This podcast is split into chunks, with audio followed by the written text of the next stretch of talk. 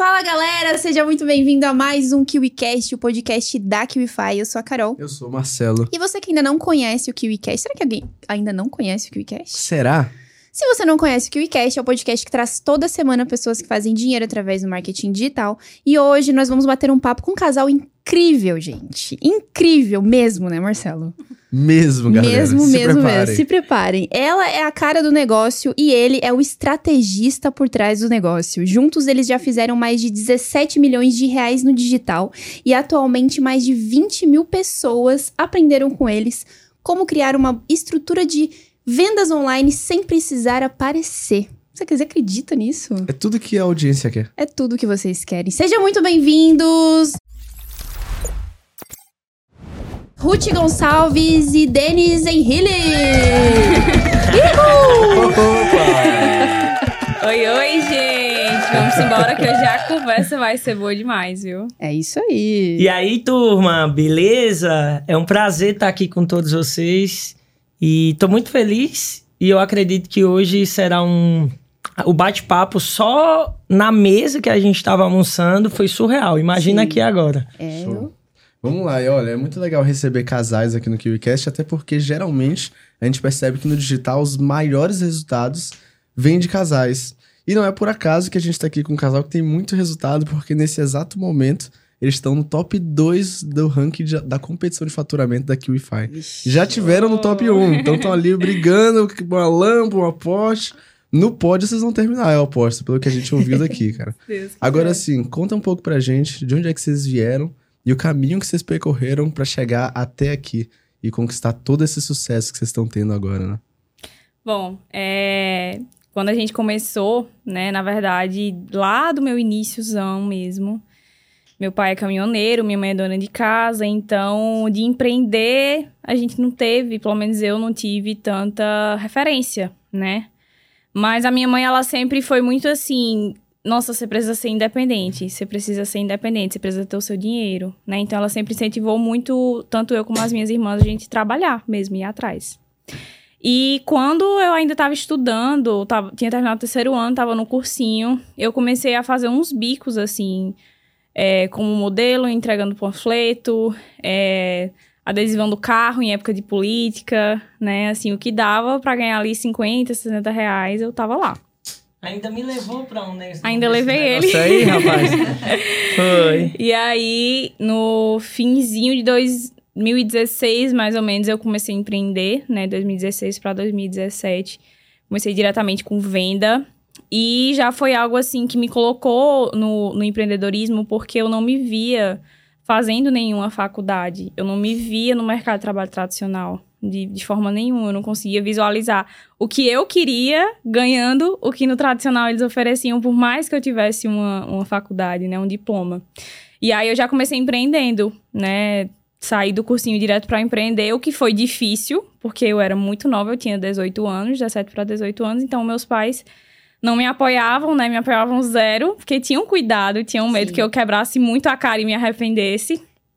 Mas continuei dessa forma e tô até hoje, né? Aí uns seis anos praticamente empreendendo. Comecei no mercado digital, começamos né, em 2021. A gente sempre trabalhou junto, desde que a gente namorava. Então a gente já começou a empreender junto, tanto eu como ele.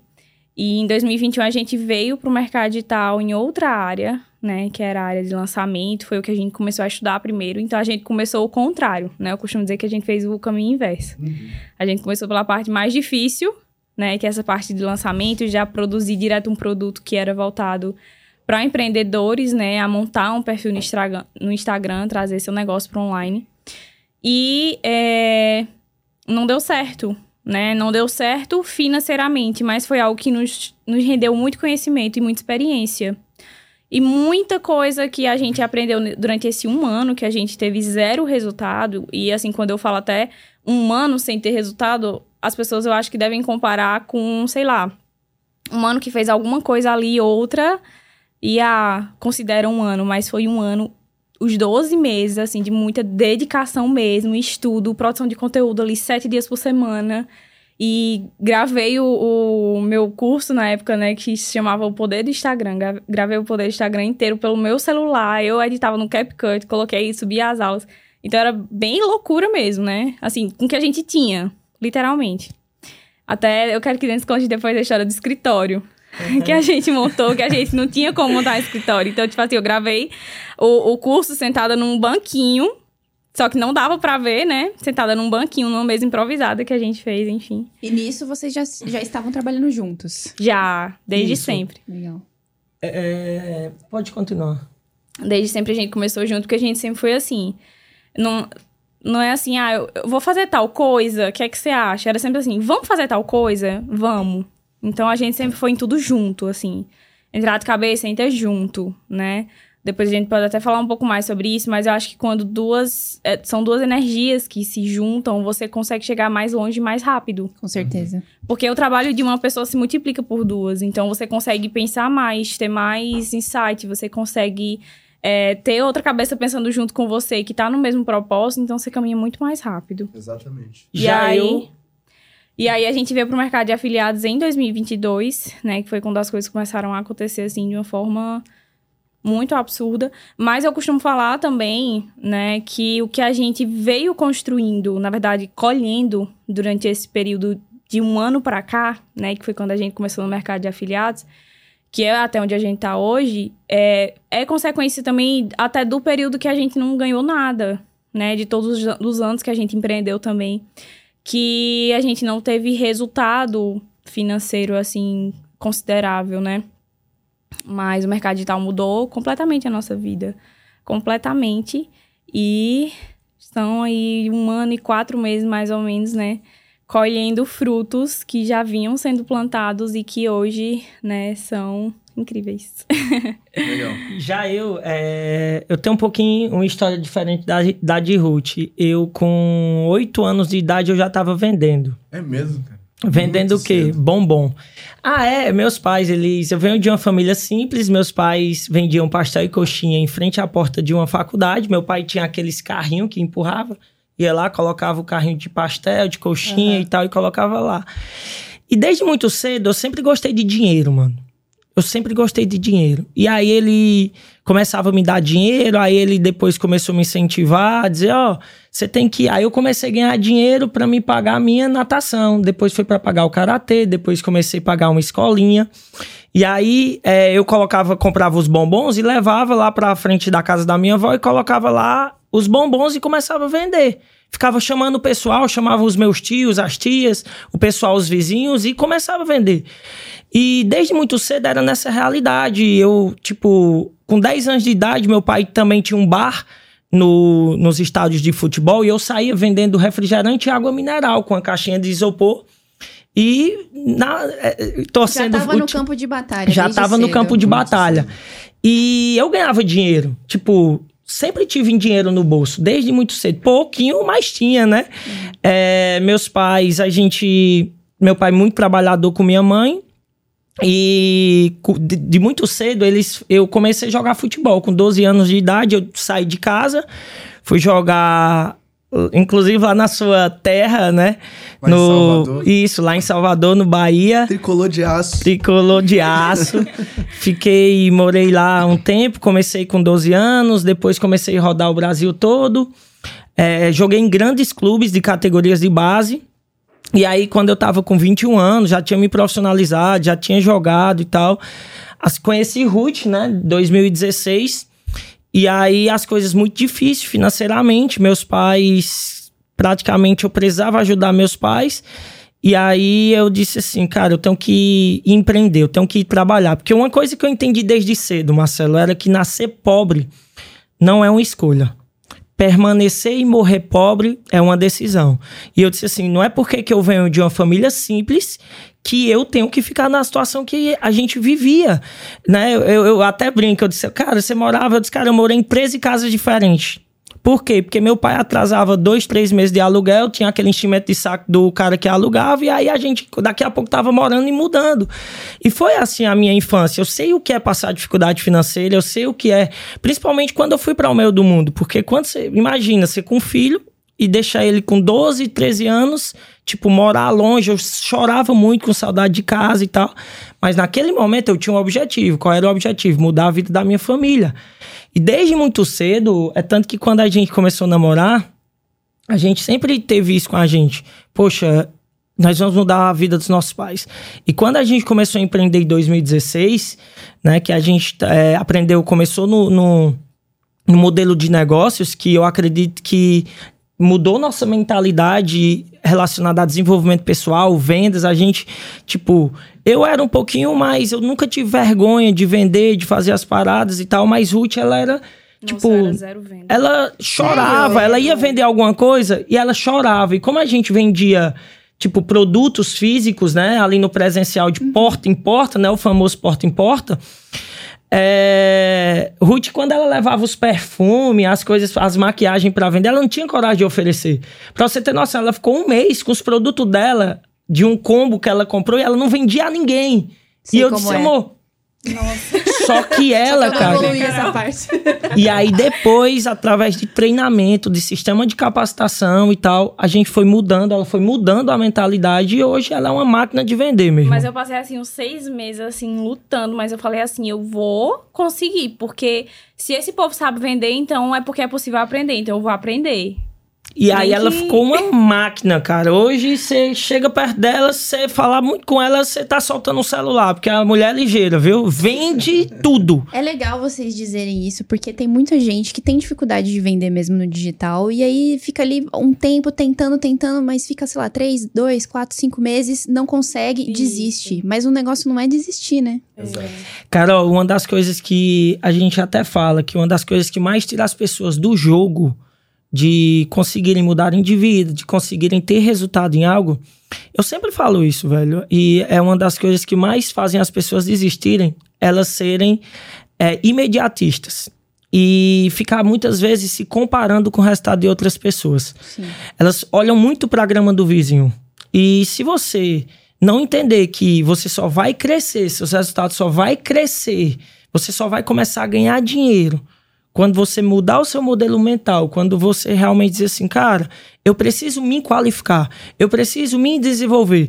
Por exemplo, eu sempre vejo os caras que faturam milhões no digital. E eu olhava assim e dizia assim, cara, o que é que esse cara faz de diferente? O que é que esse cara, quantas horas por dia esse cara estuda? O que é que esse cara, qual o preço que esse cara pagou para ele chegar aí? Só que as pessoas elas querem o prêmio, mas elas não querem pagar o preço. Uhum. E elas ficam com essa parada, aí, aí, começa, nos dois, três primeiros meses, não tem resultado e acaba desistindo. Ruth falou do lançamento que a gente começou e tal, começamos a estudar em 2021, abril, né, amor? Foi. Não, antes, um pouquinho. Fevereiro, isso. Mais ou menos. E aí, nessa época, nessa época, em abril, a gente começou a estudar e tal. E no início você fica querendo pegar tudo. Tudo que aparece de digital, você vai lá e, poxa, cara, eu vou pegar, vou ficar rico e tal. Porque você vê muitas coisas assim. Só que a gente já entendia que tinha que ter o processo. Sim. E que a gente tinha que respeitar isso. E aí, quando foi em, em agosto, lançamos o primeiro produto, era nosso. Começamos como lançamentos. Primeiro produto, tivemos lucro investimos mil e um pouquinho, fizemos seis, seis mil reais, quase isso. E aí a, o MVP, né? Que o que é que é MVP? É o mínimo viável do produto. Era eu, Ruth, tinha um, um carinha que nos ajuda. Até hoje ele voltou, eu consegui contratar ele de volta pro nosso time. É, é, e aí é, a gente aprendeu muito, porque é, não, não tem essa de, ah, você errou, você. Não, a gente aprendeu, eu aprendi muito. Então aquele ano foi um ano de aprendizado. Eu não me entregava 100%, né? E aí quando foi em agosto, lançamos, beleza. No outro lançamento, em, no... em novembro, eu decidi ir com o Ruth pegar o lucro, decidimos pegar o lucro e jogar para fazer muito mais. A gente acreditava tanto que assim ia dar certo em algum momento que a gente não tinha medo. Nessa, eu lembro que nessa época a gente tava já numa situação financeira complicada. Porque a gente tava investindo muito em tudo, assim, em treinamento e tudo. E o nosso negócio tava ruim, tava o que a ruim, gente fazia isso. e tal. Entendeu? E a gente investia no treinamento, porque assim, hoje o pessoal é assim: ah, eu vou investir nesse treinamento aqui e. Em quanto tempo eu vou retornar meu investimento? Em quanto tempo eu vou ganhar dinheiro? Sabe? E a gente investia falando assim: Não, a gente tem que pegar isso aqui porque a gente precisa aprender para aplicar, para a gente já tinha essa mentalidade de que ia levar tempo porque a gente tava começando, né? Eu lembro que teve um produto que a gente adquiriu na época que era voltado para essa área de lançamento, que a gente queria pegar um módulo do treinamento. E a gente pagou tipo uns 3.500 reais para um módulo. Verdade. O, o resto que tava lá a gente já, já entendia, já sabia, porque a gente já estudava, mas era aquele módulo que a gente precisava e a, pra gente poder aplicar. Então a gente já tinha essa visão de que a gente iria precisar investir, né? Legal. E que nem, não exatamente aquele retorno ele iria vir rápido, mas que em algum momento ele viria. E aí primeiro- esse, ano primeiro foi assim. produto que vocês fizeram é, de lançamento, era um produto de vocês? Ou era Isso. produto de outras Era um pessoas? produto nosso, Ruth, e ela ensinava. O nome do produto era o Poder do Instagram. E aí a gente fez, como eu falei, 20 vendas ali no, no, no primeiro lançamento e tal. E aí no segundo, quando foi pra lançar, a gente investiu quase tudo que lucrou no passado. E aí, mano, no primeiro dia achou que a. Tim, tim, tim, tim, tim, tim, tim. Nada de tim, tim, tim, meu irmão. Ruth olhou pra Eu mim. terminei a live, terminou a live, na tá hora- aí. E Já aí? caiu alguma venda? E aí, aí eu disse, não fizemos, mas nós vamos fazer. Aí o que foi que aconteceu? Zero vendas no primeiro, no segundo dia. No segundo dia eu disse assim, amor, tá errado, vamos, vamos, vamos se mexer. Abre cal, vamos fazer estratégia de cal fechada. Vai aí, fala, ó galera, aí ela começou, olha, você que... Aí eu peguei todo mundo do... do fui no X1 mesmo, no, no- que tinha entrado no grupo de lançamento. Comecei, oi, tudo bem? Olha, hoje vai ter uma cal fechada com Ruth Gonçalves, tarará, tarará, tarará. Você tem interesse? Mano, até hoje isso funciona. Eu vejo que tem grandes players que tá fazendo uma- essas paradas. E funciona, mano. Tipo, começamos a fazer. Sei que ainda levantamos uns dois mil e um pouquinho. Baixei preço. Meu Deus, eu olhava e dizia, não vamos baixar. Eu disse, amor, tem que pagar o aluguel. Chegou um momento, mas assim, chegou um momento, não era nem pra pagar aluguel, é porque chegou um momento que a gente precisava pelo menos trazer o que a gente tinha investido. Sim. E a gente não- nem conseguiu chegar a isso. Mas tinha um sabe? aluguel do mês passado, é porque tu não Era. sabia. Mas tinha um aluguel do Não, mês eu me passado. lembro. Entendeu? Eu me Então, lembro. tipo, cara, tava ruim, horrível, sabe? E aí Ruth ficou super desanimada, assim, tipo, ela colocou muita. es- Não foi expectativa, mas ela colocou muita energia e não veio de acordo com o que ela imaginava. É, porque na verdade, assim, como a gente tava numa situação financeira ruim, eu sabia que a gente não podia podia estar fazendo aquele investimento, então eu me pressionava pra trazer retorno. Sim. Como eu era a cara, né, eu que tava lá, eu falava, não, se a gente não vender é porque a culpa é minha. Assumia todas as É, é porque eu não, não fiz um, um pitch bom ali na hora da, né, que é aquele fechamento da venda na live, Na aquela verdade- oferta. Então eu me pressionava muito relacionada a isso. E aí essa pressão consumia muita energia, né? E eu lembro que desde esse último lançamento, em novembro, é, eu, eu cheguei pra ela e eu falei, eu não quero mais fazer. Eu tô assim, tô assim, exausta. A minha cabeça estava cansada, porque tinha sido muito tempo nisso. Eu produzia muito conteúdo, né? Assim, sozinha. Eu fazia o roteiro, eu fazia a arte, eu postava, eu fazia tudo. E produzir conteúdo, né? Você que veio dessa área, sabe? Que é algo que, assim, Demanda mentalmente energia. te Nossa, consome, né? Então, eu já tava bem cansada. Eu falei, eu não quero mais fazer lançamento, eu não quero mais.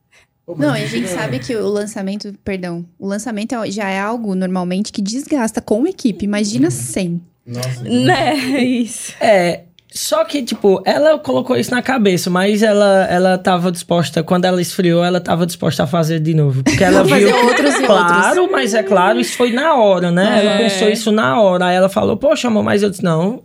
Se tá dando certo pra outras pessoas, vai dar certo pra gente. E sempre essa mentalidade. Vai virar. Uma hora vai virar. E aí, a gente tava... Como a gente tinha um negócio ainda, que era com pessoas, a gente tinha uma equipe de vendas também, assim, a gente trabalhava com marketing de relacionamento. E a gente tinha muito essa mentalidade alinhada. Porém, tipo, a gente tava passando dificuldade financeira porque a gente tinha, tipo assim, ah, vou estudar o digital, meio que deixou o negócio de lado. Tava dando 10% do nosso tempo. Só que aqueles 10% ainda que tava faltando pro digital, tipo, era o detalhe que tava faltando, era a pecinha do quebra-cabeça. E aí, quando foi em novembro, a gente é, conversando, ela recebeu uma promessa, a gente recebeu uma promessa de Deus e tal, usou algumas pessoas pra falar, tipo, coisa de três, quatro dias, várias pessoas falando a mesma coisa. Em janeiro. Dezembro, que foi o dia que eu bati na mesa e disse assim, que eu cheguei no quarto, você olhou pro quadro dos sonhos, a gente sempre foi de fazer quadro dos sonhos. E a gente tinha um que era em cima da nossa cama, assim. A gente não, não tinha cabeceira, né? Então ficava bem em cima da nossa cama. E aí ela olhou pro, pro quadro e, tipo, começou a chorar. Chorava, chorava, chorava. E eu peguei, é, e eu, tipo, antes de tudo isso, acontecendo o lançamento, eu já, como eu já tava querendo me entregar pro digital, eu peguei um dinheiro que meu irmão tinha colocado na minha conta, mano. E torrei em, em criptomoeda, velho. O dinheiro, tipo, coisa de um mês. Tipo, aquela parada do cara, ah, essa moeda vai explodir. Eu sem entender de nada, eu só ficava pegando. E aí, mano, fiquei, tipo, 25 mil reais do meu irmão. E ela não sabia, velho. Eu não sei se ela não fingia que não sabia ou se realmente ela não sabia. Aí, porque meu irmão colocou ou um dinheiro. sabia? Não, eu sabia. Mas a gente sempre confiou muito no outro. Então, tipo assim, se eu sei que ele tá fazendo, é porque ele vai dar um jeito de resolver, sabe? Legal. Eu sei que ele não vai deixar sem resolver. Então, assim. E aí aquilo tava me. Tipo, eu vi ela chorando, né? Dia 21 de mais ou menos ali de dezembro. Eu entrei no quarto, aí ela começou a chorar, fiquei conversando com ela, e ela, tipo, ela olhou pro quadro dos sonhos e ela disse assim, poxa, será se, tipo, será se nós nunca vamos conseguir realizar isso? Tipo, na cabeça dela naquele momento. E aí naquela, veio uma coisa na mim, né, mano? Aí eu disse assim, cara, eu tenho que tomar adesão. E aí foi onde eu entrei no, no quarto de estudo, comecei a estudar e comecei a chorar. E aí eu fiz uma carta pro futuro. Dia Você 21, comentou mais cedo. dia 21 de dezembro, eu fiz uma carta e Você tá com ela aí? tô com ela aqui. E vou mostrar pra vocês aqui pra vocês verem uma coisa. Querido Denis Henrique, você está lendo essa carta hoje, dia 21 de 12 de 2022. Isso eu fiz pra me ler um ano depois. E no dia que eu abri, eu não sabia, mano. Não sabia que era dia 21. Foi um dia que a gente fez um lançamento que fez múltiplos seis dígitos aqui na QIFI. E, querido Denis Henrique, você está lendo essa carta hoje, dia 21 de 12 de 2022, e está completamente emocionado com tudo que Deus fez na sua vida. Esse ano, um ano de muito trabalho, de muitas decisões importantes, desafios, mas principalmente um ano que você governou em todas as áreas da sua vida. Hoje você está passando o dia aí, 31 do 12 com sua família, tarará. Aí coloquei aqui algum. É, lindo e abençoado, todos bem de saúde, pais, sogros, irmãos, cunhados, avós, tarará. Morando em um apartamento que a gente queria, morando no espaço, com dois carros na garagem, com uma conta bancária em mais de 2 milhões de reais líquido, abrindo o aplicativo no seu banco com celular iPhone Preço Pro Max, vendo suas campanhas no seu MacBook. Cara, quando aconteceu isso, e tipo, se vendo no espelho com um tanque de guerra trincado, só faltou o tanque. Tô brincando, os 2 milhões ainda não tava líquido não, mas cara, tipo, a gente já tinha faturado nessa mesma data, a gente tinha chegado na, na marca de 1 milhão e 200 mil na QIFI. Sendo que a gente já tinha faturado mais de 1 milhão de reais no decorrer do ano, né? E aí, é, tudo isso aqui, tipo... E quando eu vi, velho, eu disse assim, hoje, dia 31 do 12, eu finalizo a carta escrevendo a carta, te dando graça e dizendo que tudo que conquistei nesse ano não é nem a sombra do que há de vir, pois entendi. Aí falei. Tinha algumas coisas aqui pessoais de Ruth que já começou a se concretizar. Tipo, plástica, não sei o que, tarará. E Deus já honrou, velho. Então, tipo, acredito que a gente. é, no momento mais difícil que a gente tava, nós, na verdade, desde sempre, a gente sempre estava ali nos caminhos de Deus, desde quando a gente realmente decidiu viver uma vida com Cristo. Né? É, Deus, ele foi, assim, a nossa a nossa fortaleza mesmo ali de saber que tudo que estava acontecendo era por permissão dele. E para você ver, nesse dia 21 eu tomei a decisão de abandonar tudo o que eu tinha lá. A gente ganhava praticamente no antigo negócio, que era como se fosse uma vaquinha. Dava 3 mil reais, 3,500. Explica Líquido. O que é a vaquinha. Que quem acha O pessoal sabe. É tipo assim, sem fazer nada. Dava isso, tipo. Só que não tava dando mais pra pagar nem o aluguel, nem condomínio, porque tinha conta, tinha cartão, tinha alguns agiotas e tal, sabe? E no dia 24 do, de dezembro, a gente quebrado, sem dinheiro, eu fui e peguei um limite especial no banco. Meu Deus. Dia 24 de dezembro, de 2021, peguei um limite especial de 5 mil reais no banco. Tem um print também, eu vou até po- postar depois, vou mostrar pra você. A carta e o print. Falei pro meu irmão assim, mano, vou pra cima desses 5K, o digital vai virar meu, nosso jogo. Não aceito ser menos, não aceito é, ser multimilionário é, no ano de 2022. E Não sei, né? não ser. Eu não aceito. Falava isso pra ele, não aceito, mano. E falava pra Ruth, amor, vai virar. E aí a gente sentou eu, meu irmão, ela, minha cunhada. E eu, eu falava assim, meu irmão olhava pra gente e dizia, mano, o que é que vocês estão, estuda demais, e o que é que tá faltando? Eu dizia assim, a pecinha. Aí ele, que pecinha, mano? Eu disse, "A do quebra-cabeça. Ela vai, a gente vai achar. E na hora que achar, ela vai explodir. E aí, Ruth começou como afiliada, começou a pegar um jeito, eu comecei a vender produtos físicos, ela E vendia. olha como foi que a gente chegou no mercado de afiliados. Porque assim, a gente tinha outras dezenas de opções, né? É, no mercado digital geral. E nessa época, assim, ele tomou essa decisão mais de, de abrir mão, né, do negócio. Mas acho que não tinha me- falado ainda, assim, a gente ainda não tinha sentado para conversar sobre isso diretamente, né? Era algo que pra gente foi difícil, porque a gente tinha muitas pessoas ali. E nós somos muito apegados a, a pessoas, assim, aos nossos alunos, por exemplo, hoje. Então a gente sentia aquele ciclo de confiança, né, do, do nosso time com a gente, a gente não queria decepcioná-los, né? É um senso de responsabilidade. Isso, pessoal, né? exato. Aí, é, em janeiro, na primeira semana de janeiro ali, né? eu- Eu vinha orando, assim, muito para que Deus nos respondesse e nos mostrasse um caminho. Assim, um caminho mesmo, porque a gente tava cansado já e a gente queria muito ter resultado, né? E aí, é, essa cunhada dele, né, que é a minha melhor amiga, Lídia, e o irmão dele também são pessoas que nos ajudam demais, assim, em tudo, né?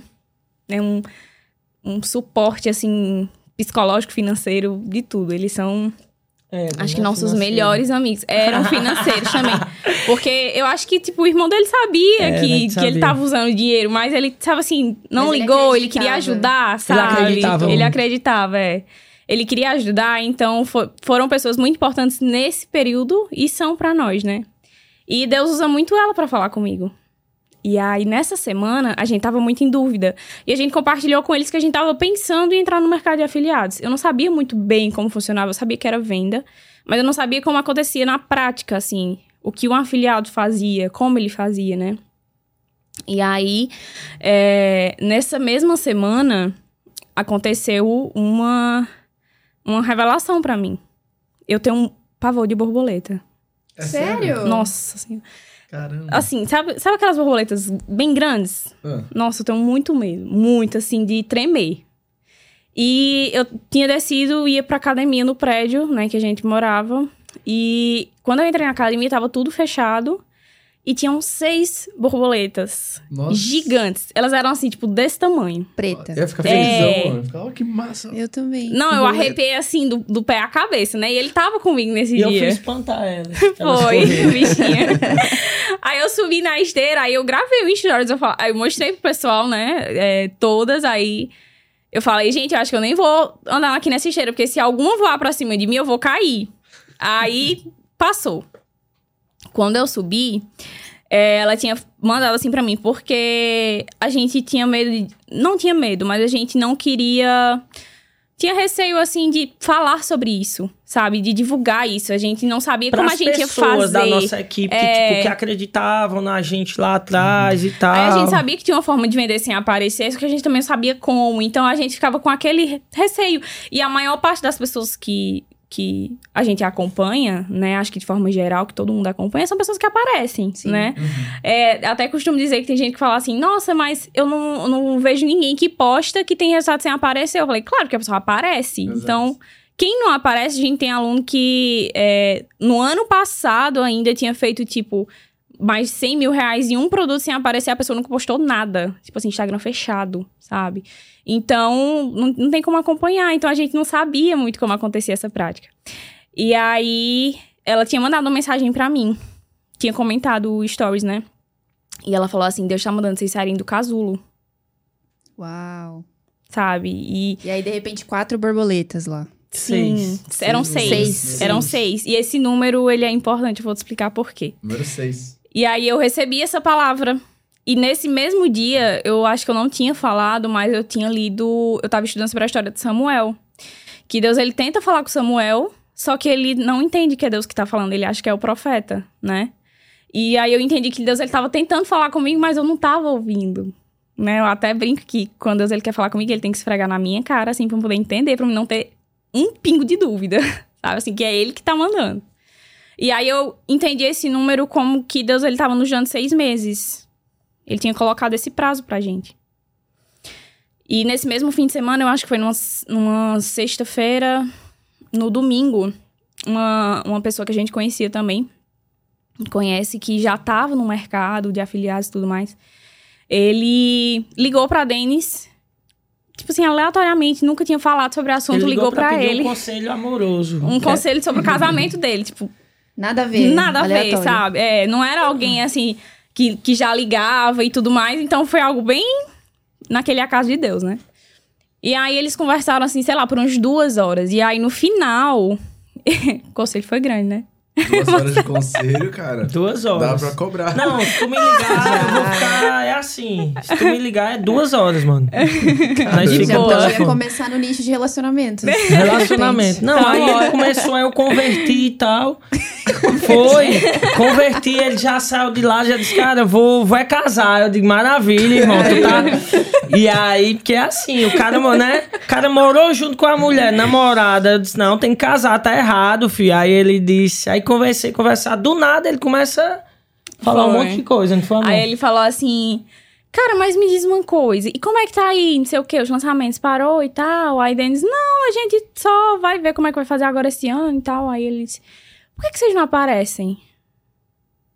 Por que, que vocês não começam a produzir conteúdo? Cara, tu tem muito conhecimento. Por que, que, você, por que, que tu não fala? Por que, que vocês não ensinam o que vocês sabem? Aí veio a segunda resposta, né? E aí no domingo, no mesmo domingo, isso foi pela manhã, quando foi à noite, a gente foi pra igreja e aí o pastor deu uma palavra também exatamente sobre isso e sobre abandonar o velho pra viver o novo, que era exatamente a decisão que a gente precisava tomar. E aí quando foi na segunda-feira eu comecei o treinamento. Uau, que incrível. E foi, não foi fácil essa decisão, porque Ruth falou, a gente ficava, tipo, muito preso, sabe, ao que... Porque foram seis anos, é, cinco anos? Seis anos, né? Cinco anos e meio. E a, a gente começou em 2016, e aí em 2016, 17, saímos em 2021, né? Do- Então foi assim, era algo que a gente ganhou dinheiro, né? No, no antigo negócio, ganhamos dinheiro e tal. É, eu já até respondi uma caixinha de, de Ruth, né? E perguntaram pra, pra ela o que, que a gente mais se arrependeu. Tipo, eu, eu não me arrependi de nada, mano. Porque é, a gente aprende. Em cada fase, você tem que tirar uma lição. Exatamente. E nessa lição que, que eu tirei do que a gente fazia, né, é aprender a lidar com dinheiro. Eu comecei, começamos a ganhar dinheiro, tipo, nunca tinha ganhado dinheiro. Aí começamos a ganhar dinheiro no antigo negócio, 10, 15, 20 mil reais por mês. Começamos a ganhar dinheiro e o que é que a pessoa que ela é pobre de mentalidade? O pobre de mentalidade, ele, ele começa a ganhar dinheiro, ele quer fazer o quê? Quer realizar todos os sonhos de uma só vez. Aí já comprei carro importado, compramos outro carro, não sei o que, ficou com aquela coisa toda. Começamos a gastar, comer fora, gastos, tipo, sabe? Eu, a gente sempre foi de investir muito no, no nosso negócio, a gente jogava dinheiro pra dentro também pra voltar e tal, em capacitação, evento. A gente, tipo, é, tinha um, no nosso negócio que a gente fazia antes do digital, a gente tinha uma parada de capacitação que era toda semana, todo, todo mês, tinha evento, tinha treinamento pra gente estudar sobre vendas, sobre liderança, sobre é, negócios, né? Então a gente fazia muito. E aí eu colocava meu time todo lá dentro, arcava com muita coisa e tal. E acabou que a gente, mesmo ganhando 10, 15 mil reais por mês, eu cheguei a ficar endividado. Nós chegamos a ficar endividado, devendo ali em mais de 150 mil reais a agiotas. Pra vocês terem uma ideia, eu era ficava assim. Nessa época era o contrário. Ele era a cara e eu era a pessoa por trás, né? Ele era quem é, dominava ali a parte da liderança e tudo mais, e eu ficava mais na parte da organização, do, do operacional ali, né? E eu também ficava com a parte do financeiro, então o, o dinheiro caía na minha conta. E eu que pagava as coisas, assim, direcionava, né? Assim, pagava boleto, mandava. Na, na época não tinha Pix, era transferência, mandava transferência pro povo e tal. E chegou, assim, diversas, diversas, diversas vezes de cair, assim, tipo, 30 mil na minha conta no dia e no outro dia não ter nada. E ainda nada, faltar muita coisa para pagar, sabe? Não tinha mais. Muitas vezes e aconteceu. E como que começou essa parada do agiota, mano? Você começa a pegar 5, 10 mil, comecei a pegar. E aí depois eu já tava pegando com um pra pagar o outro. E aí começou a 20%. Mano, coisa de tipo 6 a 8 meses eu tava, nós tava devendo Uma 150 de mil reais, mano. Oh, isso é muito doido porque a gente já recebeu outros players daqui que eles veem a oportunidade de crescer, de escalar. E aí eles veem que o AJ é um caminho fácil e viciam nesse caminho. E quando Vicia, vê, estão perdidos lá por dentro. É. E é um desafio muito grande lidar com é uma isso. bola de neve. E Mas, mesmo.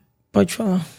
Vá que eu ia, eu ia, fazer uma pergunta que ia sair um pouco desse assunto. Tu, tu termina esse tópico de AJ e eu vou fazer uhum. uma pergunta pra ti e sobre aí, o lançamento. E aí a gente... Eu olhei pra Ruth e tinha que dar um jeito, tinha que matar, mano. E aí fiz um curso e aí começamos... Matar a dívida. Matar a dívida.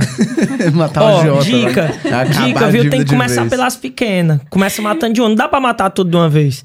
Perdemos um carro, eu chego na, eu tô lá na minha BMW 320i, o ronco, né? Bichona top e tal, tô indo lá com o Ruth. Ninguém dizia assim, que pisada, na conta não tinha um real, né? Pisado, Mas a BM tava lá. Vamos pra academia. O carro, quando eu encosto na academia, quando eu encosto na academia, quando ela desce, entrou na academia, eu vou para abrir o porta-mala. Quando eu abro o porta-mala, eu vejo um carro preto chegando atrás da BMW. Quando eu olho, eu disse assim, o que é que esse cara quer? E eu já sabia quem era o cara, porque cidade pequena você uhum. conhece as pessoas.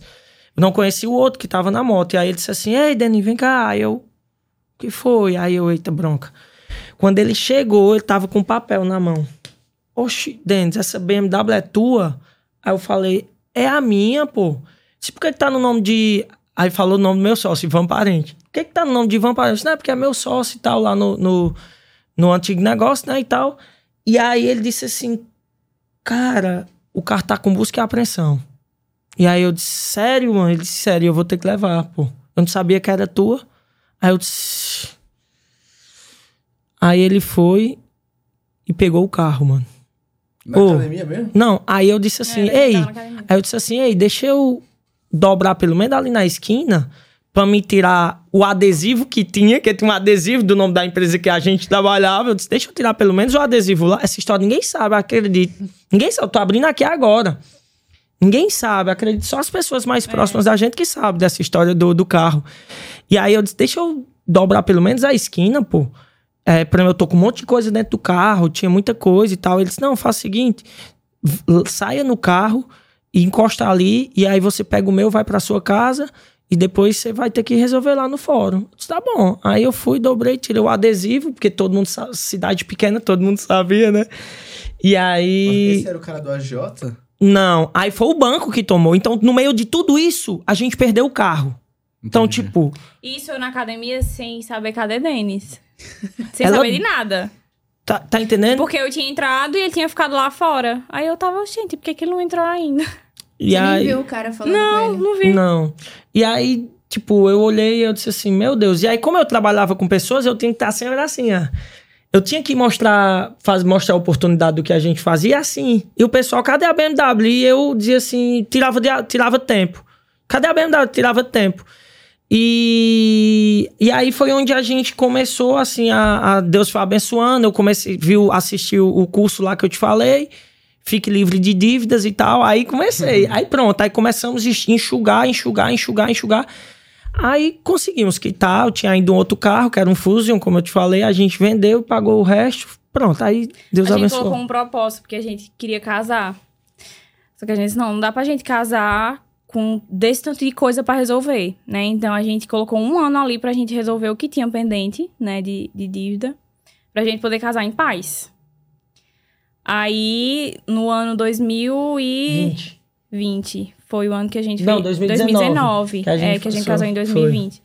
Aí 2019 foi o ano, assim, de resolver tudo. Então, assim, esquece tudo que é de gasto de qualquer outra coisa.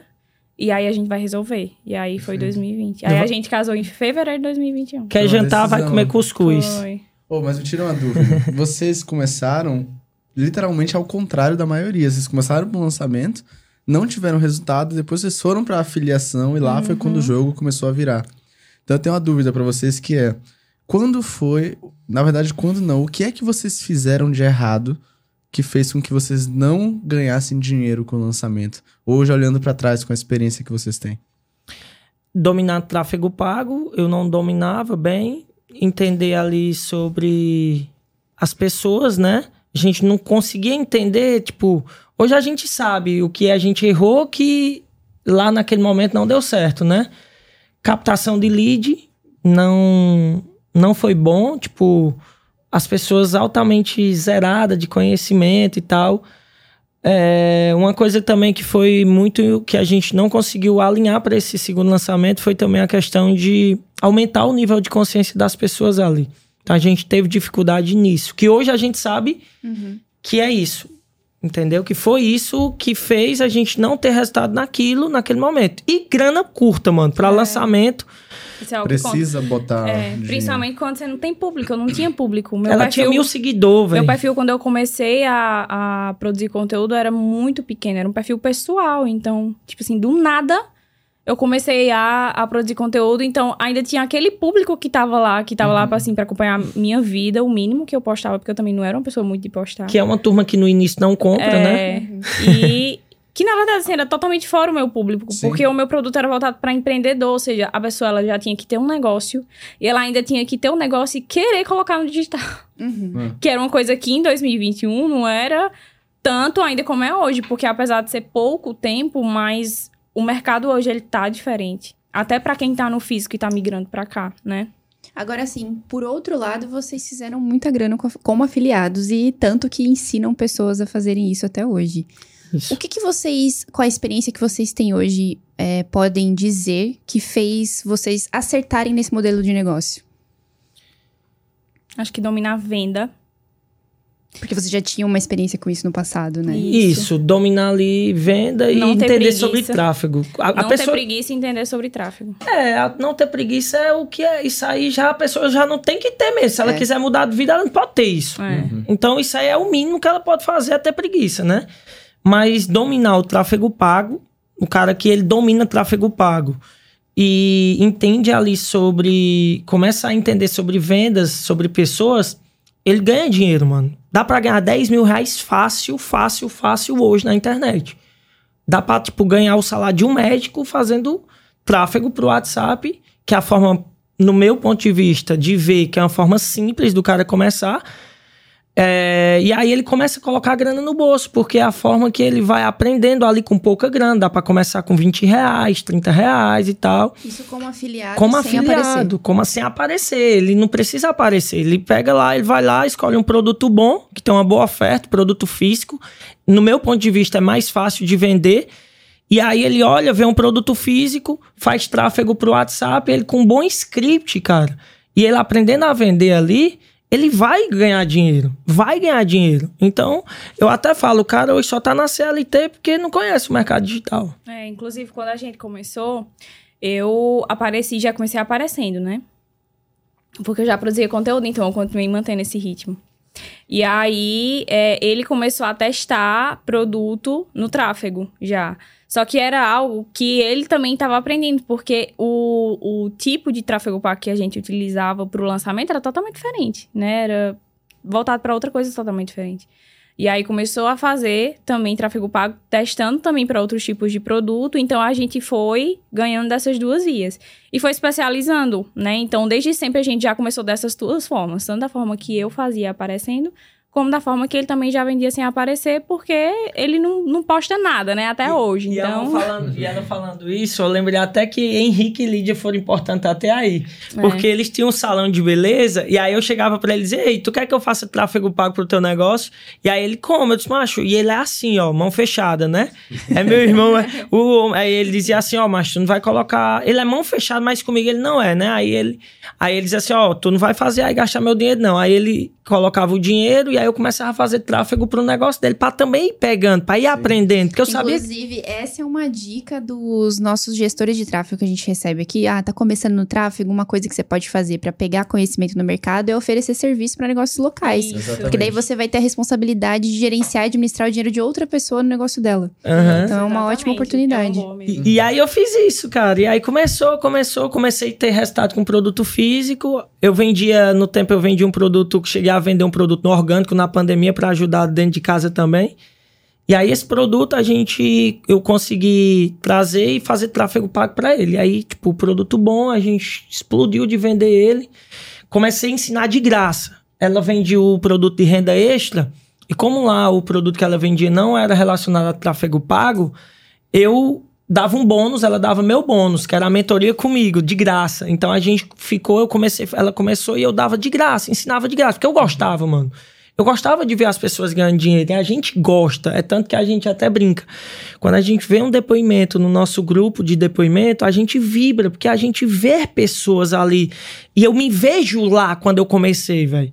Eu olho e disse assim, cara, que top, velho. Porque só quem sabe, quem tá nesse mercado, sabe o quanto é importante a primeira venda, o quanto é importante você ganhar mil reais, dois mil reais, três mil reais. Então, a gente vibra demais com isso, né? Então, A gente tem um evento que a gente faz todo mês, que é um evento de reconhecimento para os nossos alunos, né?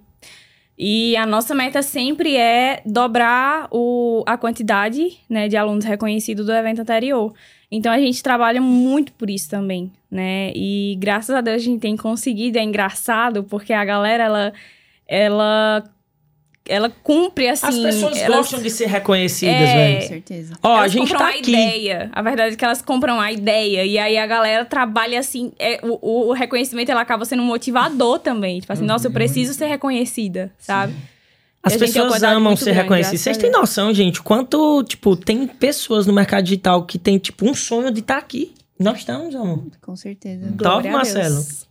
Nós estamos aqui com vocês, Quem velho. tá assistindo e se inspirando na história de vocês, Nossa. com certeza. Ah, e até top. uma coisa que, que eu pensava, né, antes de vir pra cá, é que às vezes as pessoas olham quem tá aqui, por exemplo, e falam assim, poxa, mas está tão distante do que eu tô hoje, né? Há um ano atrás a gente também tava dis- distante do que a gente tá hoje. Só que isso pode ser mais próximo do que você imagina. Só que se você não enxergar que isso vai acontecer, não vai acontecer, É, sabe? exatamente. mas você colhe tudo aquilo que você planta. Então, se você tem plantado, né? Tem gente, eu, eu vejo pessoas assim, principalmente em- nos comentários dos vídeos e tudo mais. Ah, eu tô, sei lá, um ano, há dois anos, há três anos, ainda não tenho resultado, né? Então, busque vias que você vê, porque o mercado ele vai atualizando. Então, busque vias que você vê que se encaixa dentro daquilo que você tá buscando e coloque sua energia ali, mas coloque assim, plantando sabendo que você vai colher, só que não enxergue essas outras pessoas distantes. Nós temos um ano e quatro meses, mais ou menos, no mercado de afiliados, né? É, só que a gente começou a ganhar dinheiro, tipo, tem um ano e um mês. Que É. foi março, que foi a- de janeiro a fevereiro, a gente só tinha feito 5 mil. Ela, ela só tinha feito 5 mil. Eu já tinha vendido uns 8 mil reais de produto físico. Mas ela só tinha vendido uns 5 mil reais de janeiro a março. E aí, de março pra cá, aí a gente acertou. Fizeram milhões. Aí, tipo, depois que acertou, só cresce. Todo mês cresce, graças a Até Deus. o, o lançamento do nosso produto, desculpa, Marcelo. Hum. Até o lançamento do nosso produto, a gente tinha feito um milhão e pouquinho, mais ou menos. A gente, antes de lançar o MSA, né, a gente tinha feito um milhão e duzentos mil reais, mais ou Isso. menos. E, assim, de lá pra cá, já foram Já já. 20 16 milhões. Milhões. praticamente, sabe? Então, às vezes, o do nada pode dar um boom. Mas é do nada que você tá colhendo que você vem plantando há bastante tempo. Assim, não acha. É do nada que É. durou, de repente, um ano ali, dois. Isso. E eu falo muito uma coisa pros alunos, assim, pra trabalhar essa questão que o Denis falou da comparação. É que você não pode comparar o palco dos outros com os seus bastidores. A gente vê o palco aqui, a gente vê o reconhecimento, a gente vê o- a comemoração, mas a gente não sabe dos bastidores, não sabe o que foi que construiu até chegar até ali. E eu não conheço uma pessoa que tem resultado hoje em qualquer área que seja que não tenha uma construção por trás. Exatamente. Sabe? Que não tem uma história por trás, que não teve um esforço, que não teve noites e noites em claro. Então, assim, tudo exige uma construção, né? E não adianta, por exemplo, a gente trabalha muito é, com mulheres que, em sua grande parte, né, são mães. Algumas têm outros trabalhos, né? Assim, advogadas, médicas, têm outros trabalhos que exigem muito. E fazem realmente, assim, no tempo livre do livre, como renda extra né? Renda extra, que às vezes já ultrapassa ali em dois, três meses a renda principal dobra, né? Mas começa como renda extra. E eu falo, olha, você não pode querer comparar a rotina que você tem hoje com alguém que, por exemplo, se dedica 100% ao digital. Sabe? Então, esse jogo da comparação é o que derruba muita gente, o que faz muita gente desistir. Se você não olhar mais pro seu negócio, em vez de ficar olhando só pro resultado, não é nem pro negócio do outro, é pro uhum. resultado, porque é só o que a gente vê. É um resultado o, é... fictício, né? Que faturamento não é lucro. Isso, exatamente. E, por exemplo, é, eu mostro muito da, da nossa rotina, mas por mais que eu mostre, eu não consigo mostrar tudo. Se a gente postar o que o Stories permite ali de 100 pontinhos, a gente grava sei lá, minutos, uhum. sabe? Então, é uma fração ali de tudo que acontece por trás e de tudo que leva a pessoa a ter aquele resultado. Então, essa comparação ela também quebra muito. É.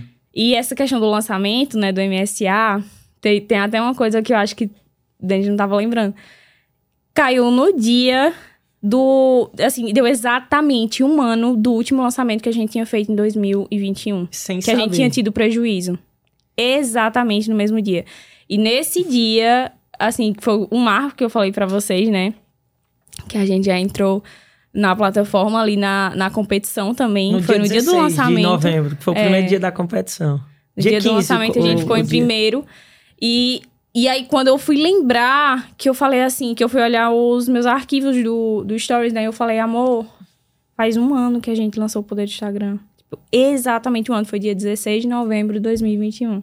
E um ano depois que a gente teve um prejuízo no último lançamento. No da competição no de faturamento aqui. Já pensou, surreal, né? Que contraste. Imagina se tivesse existido, hein, mano? Oh, Exato, hoje, imagina. Não ia estar você... aqui pra contar a história. É. É, é verdade. E que história, hein? Bom, mas o pessoal entendeu, então, eu entendi que vocês começaram com lançamentos, não tiveram muitos resultados. Aí migraram para afiliação, tiveram muitos resultados. Mas hoje, olhando o modelo de negócio de vocês hoje, vocês faturam mais de um milhão todos os meses.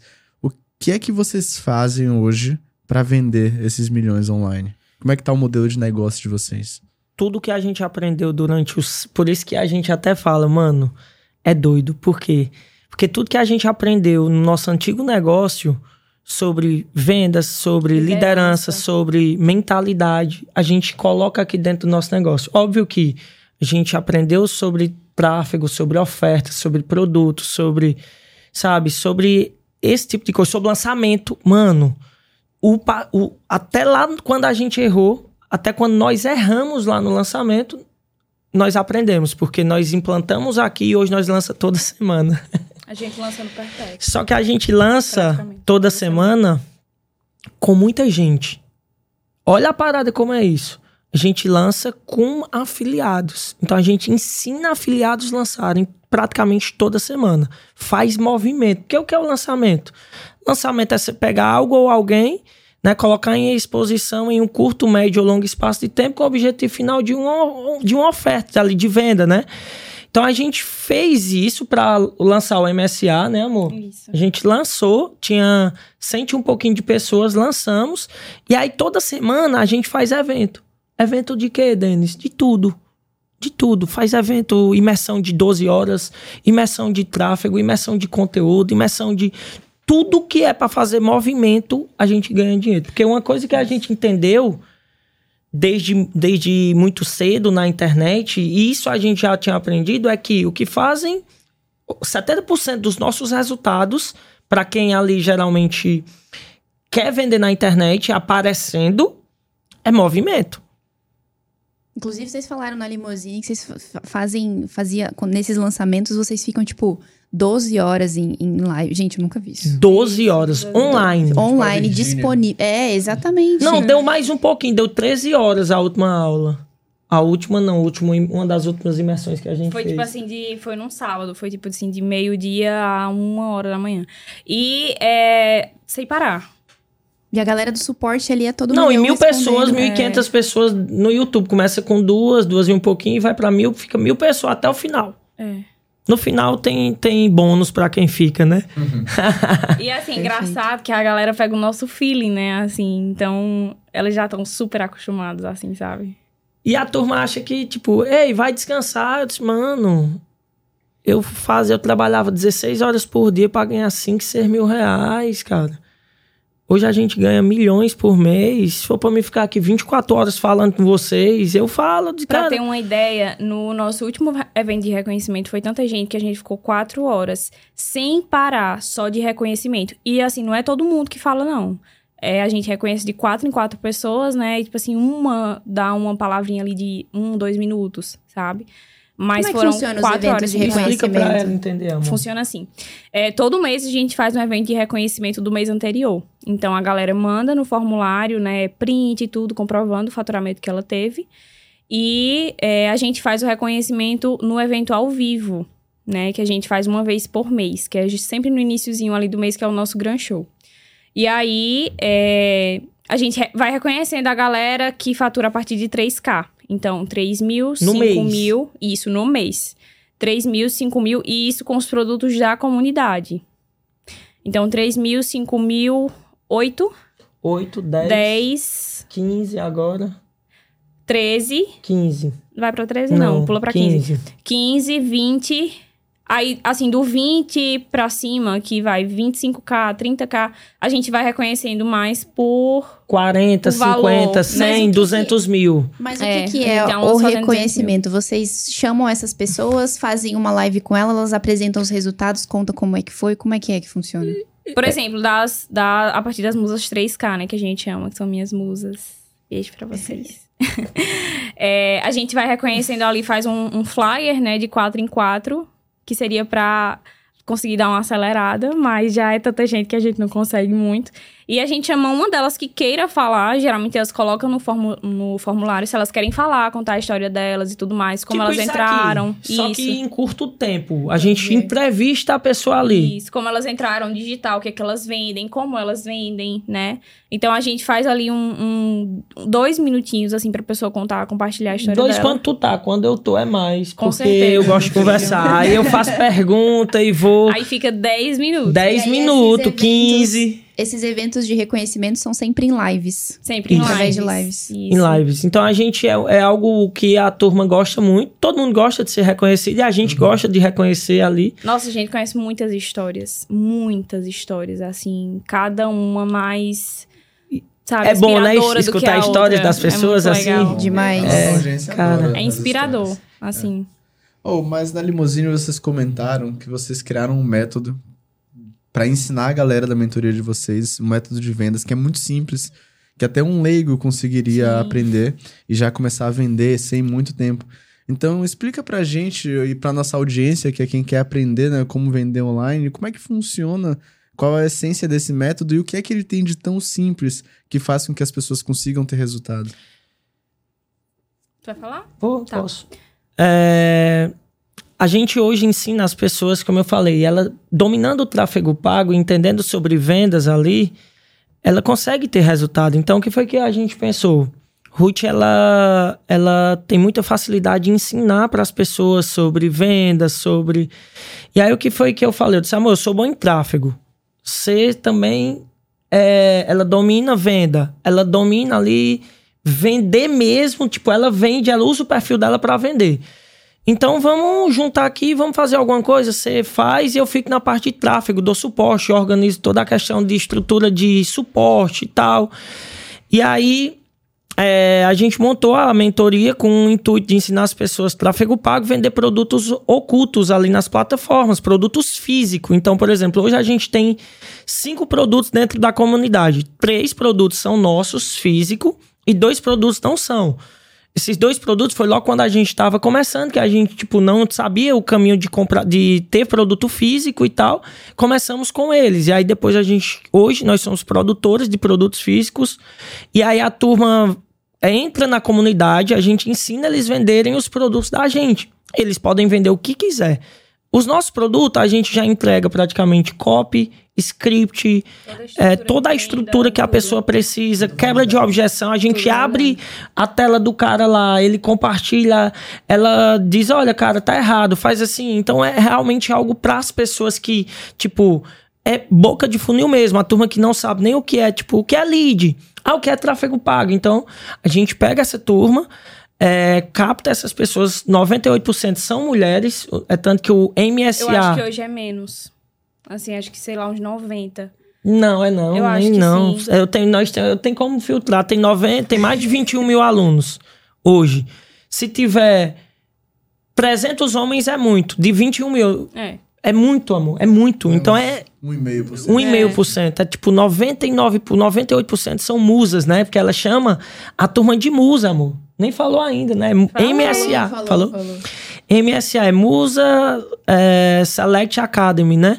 Então o que foi que a gente disse? Eu disse, amor, as pessoas elas precisam aprender tráfego pago. Eu ensino tráfego pago, tu ensina sobre venda, só que tem um detalhe: as pessoas precisam ter consciência do que elas estão fazendo. E a gente precisa ensinar para elas algo que seja simples, porque o tráfego pago em si não é algo tão simples. Não é é algo que, tipo, é um pouco complexo. Então eu, eu, eu busco ensinar lá de uma forma muito simples, onde o cara, em uma aula de três horas, eu, em vez de eu fazer, tipo, 40 aulas de curtinha, eu fiz um- uma aula e- grande, só que nessa aula o cara assiste e já sobe campanha. E ele no outro dia já tá lá mandando depoimento. Já Cara, tá pra vender, né? já, tipo, já começa a vender. E aí a gente começa a criar resultado de impacto, resultado rápido. Tipo, as pessoas elas querem isso, mano. Aí elas se incentivam. Por quê? Porque nós somos movidos a resultados. Não dá pra o cara dizer, ah, você vai entrar no digital e vai ganhar dinheiro daqui a um ano. As pessoas que estão buscando o digital estão buscando, tipo, comprar o leite amanhã, sabe? É. Tá pra ontem, o cara tá endividado. Então, se eu chego pro cara e digo, mano, tu vai entrar na parada aqui e tu só vai ter resultado daqui a um ano, pode ser. O cara não quer. Então, a gente ensina o cara. Em um dia, o cara olha, assiste a aula, no outro dia ele já tá com campanha ativa. E aí, velho, começa a vender. E aí, pra você ter noção, uma coisa que eu e Ruth nós somos é tipo assim: nós não somos muito de. de ah, é, aquela parada de organização e tal, não sei o que. Não, a gente é fazedor. Pra vocês terem noção, gente. Segredo, isso aqui é segredo, tá? nós não temos nem página de vendas ainda. Mentira. Sério? Não. Procura aí. Ele jogou e saiu. Jogou isso. Não tem, mano. Não tem. Só a gente Instagram, direto pra live e Link de converte. checkout, mano. Diretão. É Diretão. porque sabe o que, que faz sentido nesse, nesse rolê? É porque é tão simples que se você for ensinar a página de vendas já começa a ficar complexo. Se você for ver. Não, não tem página de vendas na moral. O cara diz, cadê a página de vendas do MSA? Não tem. Tipo, a gente começou a fazer lá em, em- em novembro e não deu tempo para o lançamento. E eu olhei pra Ruth e disse assim, e, e e aí ela olhou e disse, amor, e aí eu disse, vamos mandar link de checkout. É porque é aquela Ou coisa, seja, né? é possível vender sem página de vendas. Olha isso. Muito possível. Não tem. E até pro, pros produtos físicos também a galera não utiliza. Os produtos físicos ainda É, tem os alguns produtos que tem. físicos, não, todos têm. Físico é, mas tem. a galera mal utiliza, assim. A maioria manda logo o link de checkout mesmo, sabe? Tem um script de venda bem É. amarradinho. Script bem. de venda bem amarradinho, daquele Pronto. jeito. Ou o cara compra ou eu fiquei compra. curiosa pra saber quais são os elementos imprescindíveis pra ter um script de vendas que faça uma pessoa vender diretamente no checkout. Boa. Na verdade, ela. O, o checkout, ele é só mais um passo da negociação.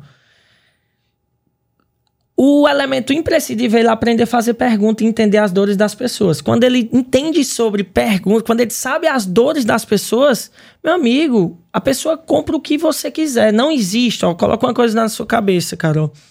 Não existe um não. Existe um sim pra tudo, desde que tenha uma boa história. É, isso. Então, cara, as pessoas, a gente treina a turma mesmo a ser caveira, a ser tropa, a, tipo, o cara dizer, ah, mas é porque, meu irmão, é o seguinte, você tá precisando disso, porque eles fazem pergunta. Então, quando você, dom, quando você sabe a dor da pessoa, você cutuca. Eu até brinco, ó, você tem que ser um cutucador de ferida. O cara diz, ah, eu preciso emagrecer. Por exemplo, um dos produtos da gente da comunidade é emagrecimento. Então, ah, eu quero emagrecer. Ah, essa quer emagrecer? Ah, e quais são as dores de uma pessoa que precisa emagrecer? Aí ela fala, ah, eu não durmo bem. Ah, eu me sinto, eu me Entender sinto mal. necessidade, sabe? Isso é pra qualquer produto, até pra quem vende renda extra também, é necessidade. E tem um processo de venda que a gente utiliza muito, que é a questão de que a pessoa ela precisa te conhecer. Isso no X1 pra quem vende sem aparecer também precisa ser feito. Ela precisa gostar de você, então ela precisa se identificar, porque isso vai levar à confiança. E nessa confiança é o que vai levar à venda. E aí, nesse script, vocês ensinam a galera Tudo, a, script, a, a, ligação, o cara liga. Legal. Nossa turma liga pra turma. Tem cara que liga, diz assim, cara, é o seguinte, vamos marcar, um- vamos agendar uma ligação. E aí os produtos físicos, né? Ah, e aí o pessoal chega no, no WhatsApp, o pessoal vai lá, liga e vende. Vende Porque muito, mano. e dependendo do produto, por exemplo, tem um público que é ali um público mais idoso e tal. E aí a galera faz chamada de vídeo, ajuda assim mesmo, sabe? Assim, se doa ali pela venda. E vende muito. E não é só sobre vender o produto, mas sim saber que você tá ajudando uma pessoa. Porque tem que ter uma paciência e um cuidado diferente, principalmente quando são Tem, idosos, né, meu? Exatamente. Na verdade, é todo tipo de produto. Existem É, alguns uhum. produtos que tem um dos produtos que é para um público mais, mais é toda idade. Tipo, os produtos que a gente tem, tem vários segmentos. Falei um, mas tem outros segmentos também. Então, é, quando a pessoa ela aprende a fazer tráfego, então eu- a gente ensina ela a ter tráfego pago, certo? A, a aprender tráfego pago rápido, de forma simplificada, onde ela não precisa. Aquece não sei o quê, aquece página. Normalmente a gente aprende no tráfego pago, eu até brinco, eu faço praticamente tudo que um cara que ah, o cara lá faz. Até pro renda extra a gente utiliza uma estratégia que todo mundo diz que não funciona. E eu não vou falar aqui porque também é. Mas, cara, a gente utiliza. A gente utiliza uma estratégia que, tipo, todo mundo diz que não funciona. E pra gente foi o que mudou um do nosso game com renda extra, velho. E, tipo, eu escuto o cara que faz. que já investiu milhões em anúncios ah, isso aí não vai. Ah, isso, eu disse, ah, é legal. Beleza. Entendeu? E aí eu peguei, a gente pegou o tráfego, simplificou relacionado a sobe campanha. Porque, pensa bem, Carol, a pessoa que tá começando, que ela não tem dinheiro e tal, que ela precisa de resultado rápido, se eu coloco ela 10 dias para ela subir uma campanha, quando der no quinto dia, terceiro dia, ela não amarra o computador. Então, se eu ensino a pessoa a subir uma campanha em um dia, no outro dia ela já tem ali os primeiros resultados, micro resultados. E aí ela começa a ter gosto. E aí ela começa. Começa a ter gosto, começa a ter gosto, começa. Começa a acreditar e ver Daqui na a ideia, pouco, né? Daqui a pouco ela diz: Uau, já aprendi tráfego! Meu Deus! Aí o que é que acontece? Daqui a pouco ela começa a vender. Aí na hora que sai uma venda, e eu busco, a gente busca trabalhar a primeira venda, em média ali, a pessoa fazer nos primeiros oito dias. Que é algo que dá um gás, sabe? Pessoa vender em oito, oito dias é surreal, entendeu? E é, a gente tem, tipo, muitos alunos, nem é uma promessa nossa isso, né? Mas a gente tem muitos, muitos, muitos alunos que entram e já tem aluno que no mesmo dia faz venda, já sabe acompanhar ali direto e no mesmo dia que chega ali já faz venda. Né? No outro dia já faz venda. Então, isso anima muito a pessoa que tá começando, porque ela vê que é possível. Tem gente que vem, tipo assim, ah, de dezenas de treinamentos. Tem gente que encontra tanto treinamento que eu nem sabia que existia, assim. Mas porque a pessoa, ela tá buscando, ela uma esperança, assim, ao que ela faça que funcione, né?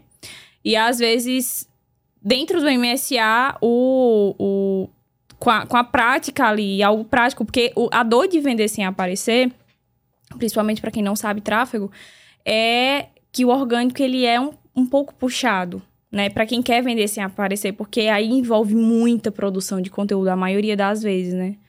Então, quando a pessoa ela encontra uma estratégia que ela sobe um anúncio, ela já recebe o lead para ela fazer a venda, isso viabiliza muito. Se ela tiver o, o esforço, a energia que ela colocaria em qualquer outro tipo de estratégia, se a pe- se a pessoa colocar no tráfego pago, ela vende muito mais. E a gente até estava comentando ontem, né, com as alunas que a gente encontrou, que é, elas vendem aparecendo também, né? Vendem sem aparecer e vendem também aparecendo. E elas falando assim. É, tem gente que fala assim pra mim, ah, vender sem vender no Instagram é muito fácil, né? Vender sem aparecer que é difícil, só que produzir conteúdo é muito difícil. E você produzir conteúdo pra vender, sem ser um vendedor, é mais difícil ainda. É, porque vai exigir de você uma técnica, vai exigir de você um estudo das, das melhores é, estratégias pra vender sem aparecer criando conteúdo, vai Isso. exigir de você saber de copy. Então, essa maneira de vender sem aparecer e já conseguir subir uma campanha no mesmo dia que você assiste uma aula É. é fantástico. No mesmo dia. E a gente validou essa estratégia desde que a gente começou, que a gente passava lá naquela época que a gente passava de graça para os alunos que entravam, né, junto com a gente no treinamento.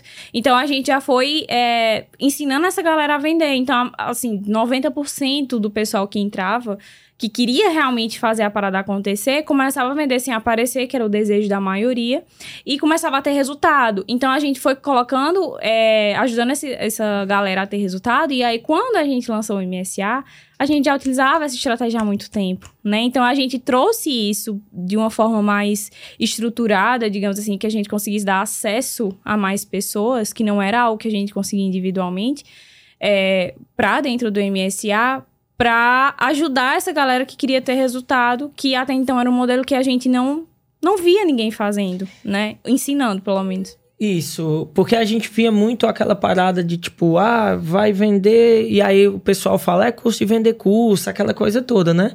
É tanto, para vocês terem noção, não tem um módulo ensinando, dentro da- do nosso método, não tem um módulo dentro da nossa mentoria ensinando a vender o próprio MSA. As pessoas que vendem indiretamente, inconsciente, como? Resultado. Aí sim, quando a pessoa começa a ter resultado com produto físico, é mais fácil. Por quê? Porque ela tá lá, poxa, ela começa com notificação na tela, que é o, o sonho de todo mundo, ter a, a- a tão a sonhada comissões na tela. Então, se ela começa assim a aparecer, depois que ela já tem uma estrutura ali, que ela já tá vendendo, aí começa. Por isso que, graças a Deus, tipo, tá explodindo, porque a gente entrega resultado pro aluno para ele vender sem aparecer. Depois que ele começa a aparecer, ele tem a opção de escolher se vai aparecer ou não para também vender o renda extra. Isso chamou a atenção de muita gente que já vendia só renda extra, né? Que veio assim, é, a gente nunca chamou ninguém pra mentoria. Pra dizer assim, poxa, vem pra mentoria que eu vou te dar X a mais, não sei o quê. Já recebi propostas, inclusive, pra fazer isso, mas todo mundo entra igual. Todo mundo compra a mentoria, todo mundo começa do zero, todo mundo entra da mesma forma. E quando a galera vinha, né, é, e vem até hoje, que chegam pra falar pra mim depois, falar assim, Ruth, eu tô sentindo prazer em indicar o MSA, porque eu vejo as pessoas que eu indico tendo resultado. É muito mais fácil você vender algo que você acredita, e tá Acredita. tendo resultado. Isso. Tem que acreditar, Então é, né? é indireto, mas a galera meio que elas é, é um campo ali que, de experiência. Eles estão pegando experiência, aprendendo com vocês e acham um produto tão bom que escolhem vender. Exatamente. E uma coisa que a gente sempre teve em mente, e que eu falo isso para todos os nossos alunos, eu digo assim, ó, para os mais de 20 mil alunos, eu falo assim, ó, você precisa primeiro aprender a ficar vivo antes de ficar rico. Sabe por que, que as pessoas muitas vezes desistem da internet? Porque elas querem ficar rico antes de ficar vivo. E na internet, se tu começa a ganhar 2, 3, 5, 10 mil, tu ganha ali dois, dois três meses seguidos, tu já fica tranquilo. Mais tranquilo para tu ir para outros tipos de estratégias que a gente também ensina, que é a, estratégia de lançamento, que é, é, começa já a escala. A gente ensina a pessoa é, criar um time também de, de vendas. Hoje a gente tem aluno fazendo 250 mil reais por mês. Então, tipo, cara, é surreal. Por quê? Porque você começa ganhando mil, dois mil. Daqui a pouco você tá ganhando 200 mil, porque dá pra escalar. E Ah, tem- todos os meses, né? Assim, fez uma vez e não faz mais, sabe? É replicável. E Isso, a gente trabalha muito com e foca muito com elas e com eles em relação ao resultado consistente. Não é nem constante, é consistente mesmo. Não adianta você bater um pico de venda que você não consiga manter. Tem muita gente que o que, que acontece? Bate um pico de venda, é, quem trabalha, né, como afiliado, principalmente no Perpétuo, bate um pico de vendas ali no, sei lá, primeiro, segundo mês. Só que por algum motivo, né, não é uma estratégia que a pessoa consiga manter e aí essa esse valor ele vai caindo. E aí a pessoa desanima, porque ela fala, poxa, eu não sei como é que eu faço para voltar lá. Uhum. Só que se você tem um resultado que gera constância, eu já vi gente desistindo por causa disso, que tinha feito 12 mil em um mês, 15 mil em um mês, mas por esse resultado ele cair e a pessoa não conseguir voltar para ele, ela desiste. Ela fala, poxa, isso não vai ser mais para mim. E aí a gente foca em ensinar a galera a ir construindo um resultado, gerar uma construção mesmo. Porque se a pessoa fizer 2 mil em um mês, no mês seguinte ela fizer 3, e aí ela manter 3, e aí ela for para 6, for para 10, ela vai criando um resultado que ela consegue manter dentro da estrutura dela, né? Porque tem gente que não tem estrutura para fazer 20 mil. Só que a pessoa tem, tem que ir criando. também, é, né, a pessoa tem que ir criando isso, construindo. E aí, quando você cria est- essa estrutura que acontece, né? Não só na, na parte prática ali do negócio, não só no operacional, mas principalmente na mentalidade também, na própria pessoa de conhecimento de tudo, aí você consegue fazer um resultado que você consegue manter. E aí a gente, é, só a pra gente nunca concluir, teve um mês desde que a gente iniciou que a gente fez, assim, menos do que o mês anterior. Que- sempre é, a gente é, tem essa, essa mentalidade, né? Porque quando você faz 100 mil, você faz 200. Desde que você saiba ali, tenha braço, tenha estrutura e tal. Que é uma coisa que até a gente vinha conversando ontem na limousine, né? É sobre escala, né? Tem pessoas que conseguem fazer ali 100, 200 mil, mas muitas vezes não conseguem fazer um milhão no mês. E quando você muitas vezes não consegue fazer isso, é porque talvez você ainda não tem um time muito bom. Você não aprendeu a liderar, não tem braço. E se você não tiver um braço, braço, pessoas ali com você, você não consegue. Não dá. Carol até falou ontem. Não dá pra ficar multimilionário sem ter pessoas na equipe. Tem que ter, velho. Oi, a gente percebe que vocês são ótimos com pessoas. Né? Vocês têm muitas pessoas na equipe trabalhando fielmente ali para fazer a operação acontecer. Muitas vezes é, não dependendo de um comando, mas sim por vontade própria, né? Que vocês Sim, estavam comentando uhum. do suporte de três horas da manhã, tá ali respondendo, sempre pronto para É surreal. Eles são demais. Essa questão de, de suporte é uma coisa que a gente preza muito para os alunos. Porque o que foi que nós pensamos? Quando eu estava aprendendo tráfego pago, na maioria dos cursos, para pegar um suporte, você tem que mandar e-mail. E, tipo, manda um e-mail, vai lá e não é respondido e tal. Então, o que foi que a gente fez? A gente criou uma estrutura onde os alunos eles têm a possibilidade de aprender nas aulas gravadas, porque é uma mentoria, e todos os dias, de segunda a sexta, nós temos quatro, de 3 a 4 cal diária, começando de 10 da manhã e termina meia-noite. Tem gestor meu que passa 4, 5, 6 horas em uma cal e só termina a cal quando todo mundo tirou a dúvida. Tem gestor terminando o cal e outro iniciando.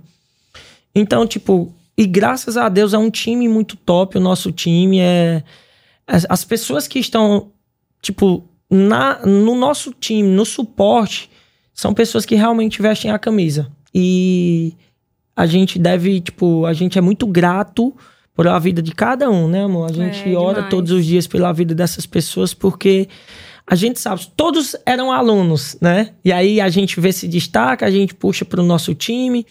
Daqui a pouco tem uns que já começou a. A gente já coloca, começa a ganhar um pouquinho a mais. Daqui a Legal. pouco eles já estão. É o tal Então, do tipo, reconhecimento. né? reconhecimento, É. velho. Agora, assim, como casal, como é que vocês criaram uma dinâmica entre vocês dois para trabalharem juntos? Porque vocês trabalham juntos já- desde muito tempo, para fazer o negócio acontecer é, de fato. Porque trabalhar em casal, a gente vê que os casais, eles vão mais longe quando trabalham juntos, né? Muito. Então, como é que vocês dividiram as tarefas? Isso foi desafiador para vocês em algum momento? Como é que foi isso? Foi muito desafiador. Principalmente teve uma época que a gente ainda namorava. Porque, assim, fazer isso dentro do casamento, eu acho que ainda é um pouco mais tranquilo. Porque já é casado, você já convive todos os dias, você já conhece defeitos e qualidades, né? Só que no namoro, você ainda não passou por isso. Então, a, a fase ali que a gente tava se conhecendo, a gente também tava trabalhando. Então, a- além da gente estar naquele momento que era pra estar do namoro, naquele, naquele primeiro ano ali, que é aquele amor, aquela coisa toda, a gente ainda tava tendo que lidar com as coisas do trabalho. Porque a gente já tava trabalhando junto. Então, esses primeiros dois anos trabalhando juntos foram muito difíceis, muito mesmo. Assim, a gente brigava muito, não não conseguia concordar. Fala era... por que das brigas, porque o pessoal vai É, querer bom, saber, né?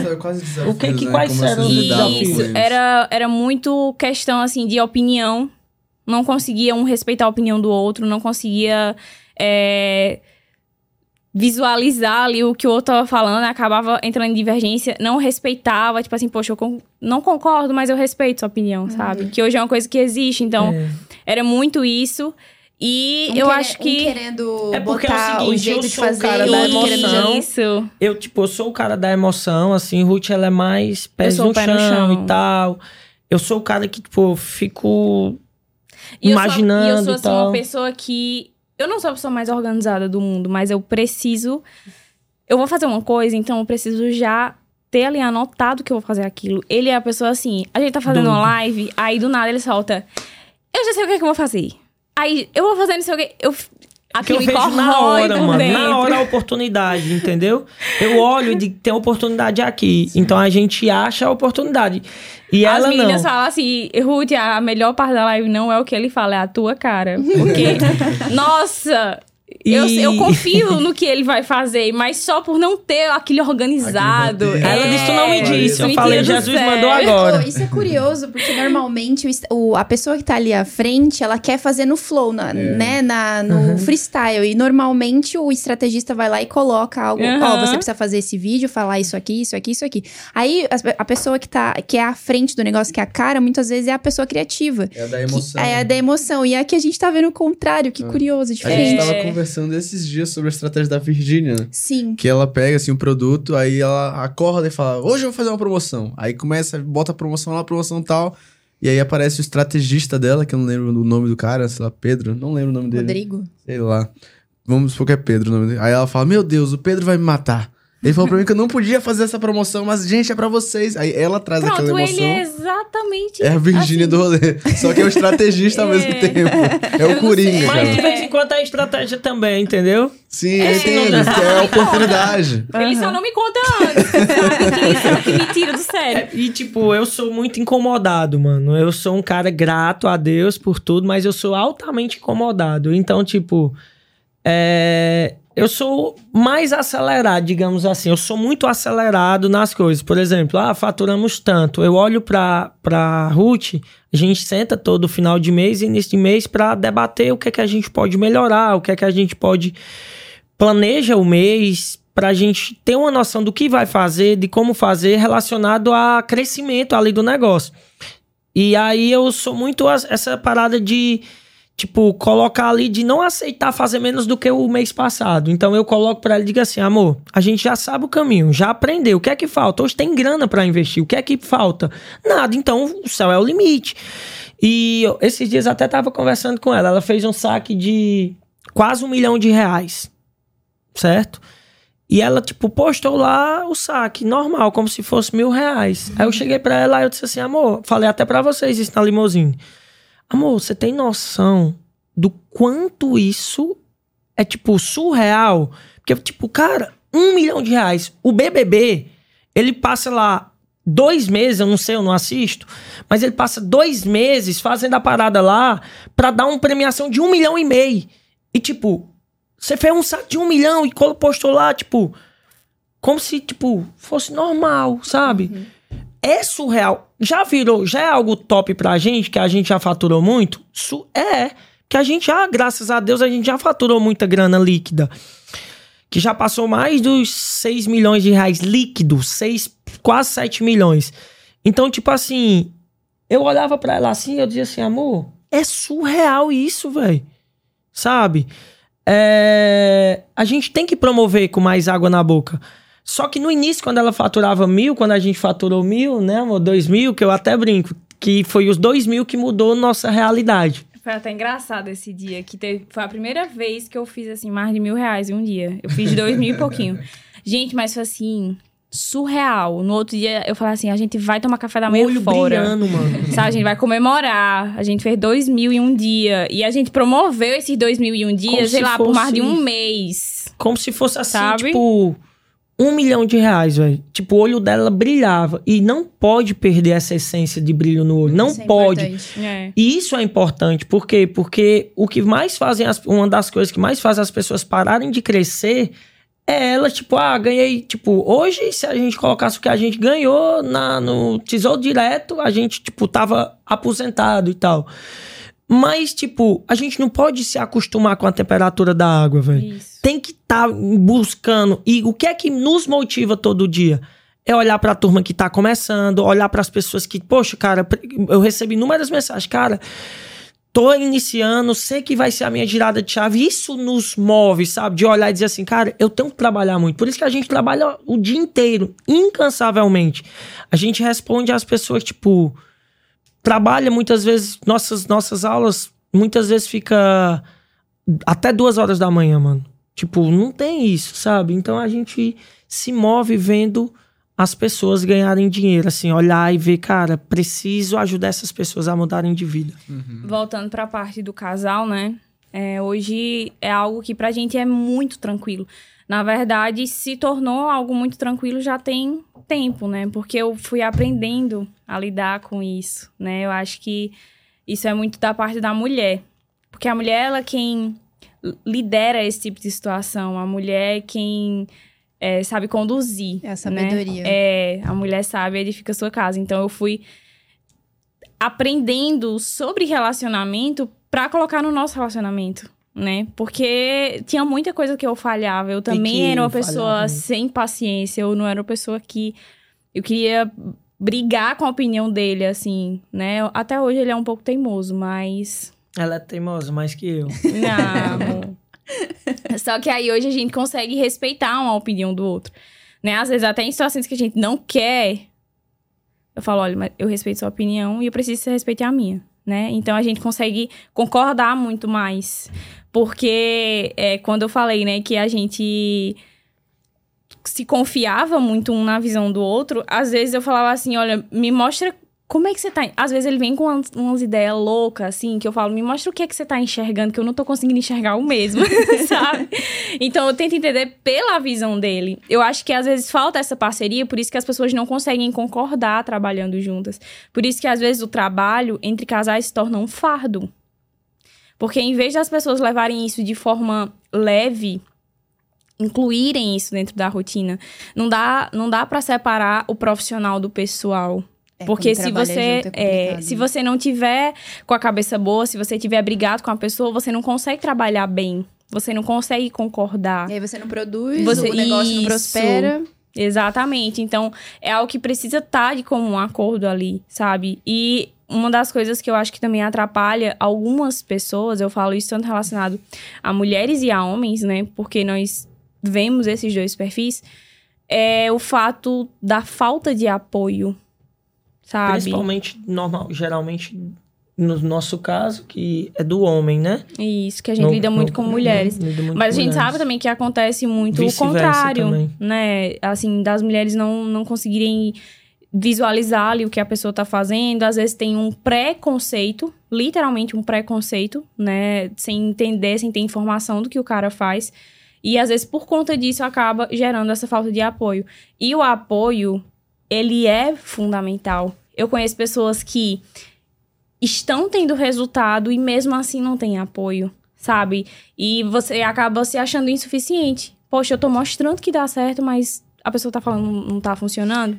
O Sabe? apoio, ele, ele, nesse caso, ele funciona como uma, um reconhecimento, né? Um E aí a reconhecimento pessoa e eu se sente acho motivada pra isso, fazer. injeção de gás. Exatamente. É uma injeção de gás ali, sabe? Que por mais que não esteja dando certo, eu acho que naquela época que a gente tava ruim, assim, nessa área, o que fez com que a gente produzisse mais, com que a gente perseverasse, foi que a gente tinha um ao outro. Então a Legal. gente conseguia se apoiar. Até na Bíblia fala isso, porque quando um cai, o outro tá lá pra levantar, né? Então a gente tinha esse apoio um ao outro. Então a gente conseguia produzir juntos. Às vezes era ele que tava mais pra baixo e eu fala, era a dose de ânimo. Às vezes era eu que tava mais pra baixo e ele era a dose de ânimo. Então a gente conseguia um levantar o outro, sabe? E às vezes falta isso. Por isso que o casal não prospera. Na Bíblia fala que reino dividido não prospera. Não é no sentido dos dois fazerem a mesma coisa, Não precisa você fazer a mesma coisa que o seu cônjuge, mas é no sentido dos dois estarem olhando para a mesma visão, dos Uhum. dois visualizarem os mesmos sonhos. Porque o que eu entendo e o que eu acho que falta de entendimento às vezes nessa área é que o pessoal não vê que o que o outro tá buscando ali vai beneficiar os dois. É em prol da família, né? Às vezes a pessoa tá trabalhando ali porque ela tem um sonho de fazer algo que os dois iriam usufruir, sabe? E não é nada de errado, mas só pela pessoa não enxergar isso, ela não apoia. E essa falta de apoio De diálogo ela- também, amor. que é, é uma coisa diálogo que demais, eu acho que, tipo, demais. mudou muita coisa, porque antes a gente não dialogava tanto no início, né? E aí depois Ruth ela foi estudar um Não pouquinho sobre abrir, relacionamento. é. E aí ela começou a estudar, e eu também comecei a estudar mais sobre pessoas.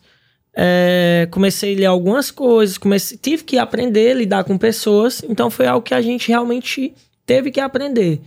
É, até brinco, às vezes nós somos é, psicólogo, É. é, como é o nome daquela do, do que faz o povo casar, que é eu? Cupido, é? que- Cupido. Cupido, eu faço de vez em quando os caras casar com as meninas, né? Na- noivo. Oportunidade de produto aí. Nem relacionamento, quem sabe. Não, que já, tal. já passou na, na cabeça. Já passou. É, da Viu? gente Vai fazer alguma sair. coisa voltada pra casar. Vai porque a gente sair, viu? Muita... Ela é muito boa nisso, ela. Não, ela é quem vai ser a cara. Assim, eu vou ter que ser a cara, né? Vai, meu filho. Em É, algum tá momento você vai bom. ter que aparecer. É, vou Vai aparecer depois. E essa, essa questão do diálogo, ele até contou uma coisa ontem para as meninas que eu não nem me lembrava. Que quando eu tava lendo um dos livros que, que na época eu tava lendo, que era que eu fazia, um dos momentos que a gente sentava e que a gente conversava mais assim, era antes de dormir. Até quando a gente namorava. A gente ficava assim, tipo, era a hora que a gente mais conversava, assim, falava sobre sonhos, o que, que a gente ia fazer. E tem vezes que a, a gente até deita e eu falo assim, amor, vamos conversar, porque assim é a melhor hora pra conversar, né? E aí ele falou pras meninas ontem que eu ia ler. E eu ficava, amor, escuta isso aqui. Aí eu ficava lendo pra ele ouvir, porque eu sabia que ele não ia ler. Ele não ia ler um livro de relacionamento. Aí eu sentava e lia alto pra ele ouvir, pra ele poder E ficava aprender lendo com o também. pessoal, pô. E ela falou agora de, de dormir, né? Aí eu lembrei, quando ela me conheceu lá em casa, eu tinha uma casa, né? Como lá em casa não tinha, tipo, meu pai passava sempre o tempo fora, né? Ele saía muito cedo e só voltava tarde da noite. Então a casa praticamente, em casinha pequena e tal. E no meu quarto, eu tinha uma cama de casal que eu tinha ganhado do meu irmão. E a cama, ela era quebrada. E ela era assim, ó. Torta. Tipo assim, ela era quebrada. Então Aí ela ficava era, assim, ó. assim, ó. Se o cara dormisse de, do, pro lado contrário, quando você acordasse, você acordava morto, porque o sangue ficava. e ela ia pra lá e ficava lá, tipo, na caminha toda, né? E eu lembrando, a gente até esses dias lembrando, tipo, a gente foi olhar uma cama esses dias pra comprar. E eu lembrava, dizia, amor, tu lembra quando tu ia lá pra casa que a cama era, tipo, toda torta e tal? O meu quarto não tinha, não tinha porta. Aí, quando meu pai, ele acorda muito cedo, né? Porque ele fazia os salgados das coisas. Aí ele colocava um, um rádio, todo dia, às quatro e meia da manhã, ele já ligava. Torando, escutando. Sogra é maravilhoso. É, escutando lá nas alturas. Aí ela, tipo, ela escuta. Eu não. Era, eu, eu- era assim, não era quatro e meia, não, eram as cinco horas. Era a de missa. Era a missa que ele mesma coisa. colocava. Ah, Mas ele colocava no assim, é, no rádio, no 10. Mas 10 é alto? Não, no 10, assim, que eu falo, no mais alto, sabe? No volume super alto. E ele, ele foi criado, os pais dele colocavam barraca em festa e tudo mais, vendia bebida, e ele foi criado dormindo em barraca em festa. Então, assim, pode Era. tá o som aqui no ouvido dele que ele não acorda. Eu, Silêncio. esse, esse zumbido que dá aqui me acorda. Não, e lá então, pra cá. 5 e meia eu tava assim, ó. o rádio na altura. E a- não tinha porta o quarto. Não tinha. Aí o que era que um, um tempo eu fiz, amor? Era Quando uma eu- tábua que tinha Era lá uma que tábua que tinha. ah, Era um balcão da barraca de meu pai que tinha lá, da, da tenda, né? Aí eu pegava o balcão e colocava assim na porta. Mano, era surreal, cara. E o de vez em quando. Não, aí lá em casa era o seguinte. Tinha um banheiro, e o banheiro, como não tinha ninguém que cuidava, assim, não tinha ninguém que fazia, fazia as coisas lá em casa, o banheiro eu não gostava que ela fosse lá no banheiro, né? Eu não gostava, porque o banheiro, velho, todo feioso, sabe assim. E aí. Não descia água direito do Não chuveiro. de- Era um pingo. A água, a água era um caninho, tem um caninho, era tipo bem pouquinho, aquela água pouca, não tem que Oh, você tem que ficar Deus. duas horas, arrastando, vai pro lado, vai pro outro, imagina no arrastando pra se molhar, não tem? Um gelo de água. Aí ela não gostava. Eu, não, vamos tomar banho ali. Tinha a garagem, aí eu disse, olha, vai tomar banho ali. Aí era, ela ia, né? Até brinquei esses dias, postei ontem. Aí tinha uma cuiazinha, né? Que é uma caneca, ela ficava e ficava aqui, ó, tomando banho. E a toalha, que não tinha toalha. Aí Meu tem as minhas Deus, camisas, gente. essas camisas. Era, mano. Lá em casa é tipo, minha mãe, ela era muito de trabalhar, não tinha tempo de fazer as coisas e a gente, tipo, não, não, não Sim, sim. sabe assim. Não colocava Não colocava, tudo bagunça mesmo, assim. Minha mãe trabalhava muito, trabalha muito, tipo, trabalhava muito e tal, não sei o quê. E aí, não tinha toalha. Aí eu pegava essas camisas minha social que eu tinha, aí eu dava ela pra ela se enxugar. Ó, voltar aí, é o roupão. Por isso que quando ontem eu cheguei lá no hotel, que eu vi o roupão, até contei essa história. Eu disse, cara, que top, olha só. Tipo, eu lembrei quando eu dava a blusa social pra ela. Eu vi um roupão com o nosso nome. Tipo, eu disse, cara, que top. Será que nós podemos levar esse roupão? Claro que pode. Claro, de né? vocês, É de nosso? vocês, ah, então vou levar pra casa. Aí eu falei pra ela, nunca vesti um roupão, velho. E eu olhei pro roupão e eu disse, cara, que top. Aí eu brinquei, eu disse, amor, tu lembra? Aí contei, meu sogro mandou até uma cuia. Eu disse, ó, é uma A cuia. foto, ele mandou a foto, a foto de uma cuia, porque o pessoal não sabe o que é cuia. Aqui é, do, do sul, o pessoal diz que toma chimarrão. Lá a gente usa a cuia pra tomar banho. é, e aí ela tomava banho, então, tipo, ela. E era, e era. A garagem lá era a céu aberto. E às vezes a gente chegava, porque a gente sempre assim trabalhou até tardão, né? Então às vezes a gente chegava meia-noite, uma hora, e a gente ia tomar banho, mas era um, um frio. Não, não era frio, não. Era, Era água, não, água, era água morna. uma delícia. Água morna. Água morna no um frasquinho de água caindo. Meu Deus. Não, não tem. É tanto que eu, até um tempo desse, como lá no Ceará é quente, né? Tipo, eu nunca tomei banho em água fria. Quente. Ou quente. Quando eu vinha, mesmo eu vinha, quando eu vinha morar, quando eu morei aqui em São Paulo, lá em São Paulo, né? Em outros lugares que era mais frio, eu tomava banho na água gelada. Tipo, o cara dizia, cearense é doido. Eu disse, macho, é bom demais, aguinha gelada. Porque a água quente eu não gostava. Vim começar a gostar de água quente depois que eu casei. não sabia nem como era e tal. O chuveiro lá de casa era só o cano mesmo, o bichão Aí a caindo. gente tem um amigo que ele, que ele. A gente contou essa história pra ele, ele falou assim, Ruth. Você não enxergou assim além da curva, você enxergou a estrada inteira. Porque Não, foi cada coisa. Amor, só se for financeiramente, porque não tô legal não, Marcelão? Tá legal. Não, não, aí é surreal, porque quando eu conheci ela, Casamento dignifica o homem, amor. cara, quando eu conheci ela foi engraçado demais, tipo, a gente se conheceu e tal. Deixa ela contar isso aí pra vocês verem. Ela acho que tu contou ontem. Contei. Não, pra as meninas lá. Sim, contei. Pra eles, não. Quando a gente se conheceu foi engraçado. Já já ela conta pra vocês. Oh, mas tira uma dúvida minha, né? Voltando um pouco aqui pra Aham. parte das, das especialidades de vocês. Hoje vocês mentoram, mas já são mais de 20 mil pessoas. Eu não sei se vocês têm noção de quantas pessoas estão sendo suas vidas transformadas pelos conhecimentos que vocês estão transmitindo ali, né? Então, hoje, qual a importância que vocês visualizam de ter mentores durante a jornada do digital? Quer responder? Eu vejo que. a- Na verdade, eu acho que todo mundo deve ser mentorado por alguém, né?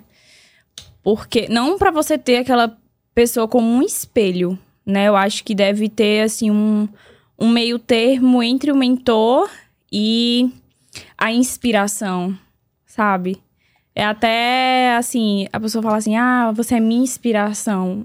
É meio complicado isso, porque inspiração parece algo distante, parece algo inalcançável, né? Alguém que é inspiração de alguém.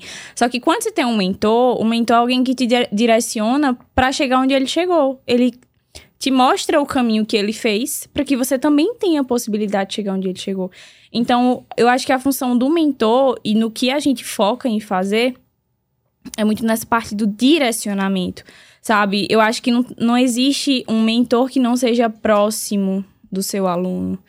É claro que a gente não consegue ser próximo de 20 mil pessoas, mas no que a gente pode estar o mais próximo a gente tá. Tipo, a gente não delega coisas que nós achamos que nós precisamos fazer, como as lives de mentoria, né? Às vezes até coisas assim que são impossíveis da gente fazer, como responder todo mundo no privado, mas o máximo que a gente conseguir, a gente faz.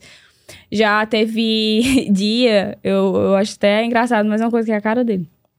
Que a gente tava no hotel em São Paulo. É, a gente ia acabar de chegar, a gente tava muito cansado. Era acho que uma hora, mais ou menos, da madrugada. Eu entrei para tomar banho e eu só ouvi ele falando assim: Pronto, clica aí, não sei o quê. Uhum. Agora clica não sei aonde. Eu falei, eu não acredito que a gente tá fazendo cal essa hora. Eu falei, que tá fazendo cal com quem? Aí quando eu saí lá fora, ele tava ajudando umas alunas que estavam com dificuldade de conectar a página no Instagram, não sei o quê.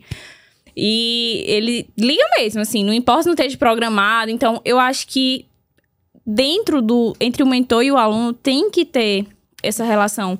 Como a gente não consegue dar conta de todo mundo, o nosso foco também é formar essa liderança, Perfeito. sabe? Porque se tem outras pessoas à frente, a gente consegue juntos, todos nós, multiplicar isso e manter a qualidade. E todo mundo ganha. E todo mundo ganha. É, só para complementar o que a Amor falou sobre mentor, né? É, o mentor, ele é nada mais, nada menos uma pessoa que, tipo, já passou em muito, já passou por muita coisa que aquela pessoa vai passar e que, tipo, e que, tipo ela aprendeu com os erros e, tá, e, e não vai fazer com que as pessoas errem naquelas mesmas coisas. Então, é a pessoa que asfaltou a pista, digamos. Isso. É a pessoa que já passou pelo caminho para o aluno ele chegar a colocar a Ferrari e só acelerar. Então, o mentor ele encurta ele faz em curto caminho ali. Ele vai mostrar, fazer coisas. Por exemplo, tudo que eu fiz lá atrás, eu vou chegar pro Marcelo. Marcelo, não vai por aqui, mano. Vai assim, faz assim, faz assado, porque eu já fiz, já bati a cabeça na parede e já não dá certo. Então você vai fazer por esse caminho. Esse é o caminho que nós seguimos. Você quer fazer dessa forma? Porque existe três formas de fazer: do seu jeito, de qualquer jeito e do jeito certo. Qual que é melhor para você? Do qualquer jeito? Do seu jeito que você não tem experiência? Ou do jeito de quem já fez de que, e de quem já faturou milhões? Qual que é mais simples? Qual que é mais. Aí o cara vai escolher. Tem uns que é teimoso, quer fazer, vai lá quebra a cara. Tem outros que dizem, ah, vou fazer de qualquer jeito. E aí também quebra a cara. E tem uns que vai, segue e faz e tem resultado. E por falar nisso, uhum. assim, quais são as maiores dificuldades ou dificuldades mais comuns que Boa. os seus mentorados chegam para vocês e, e levam de dúvida, assim?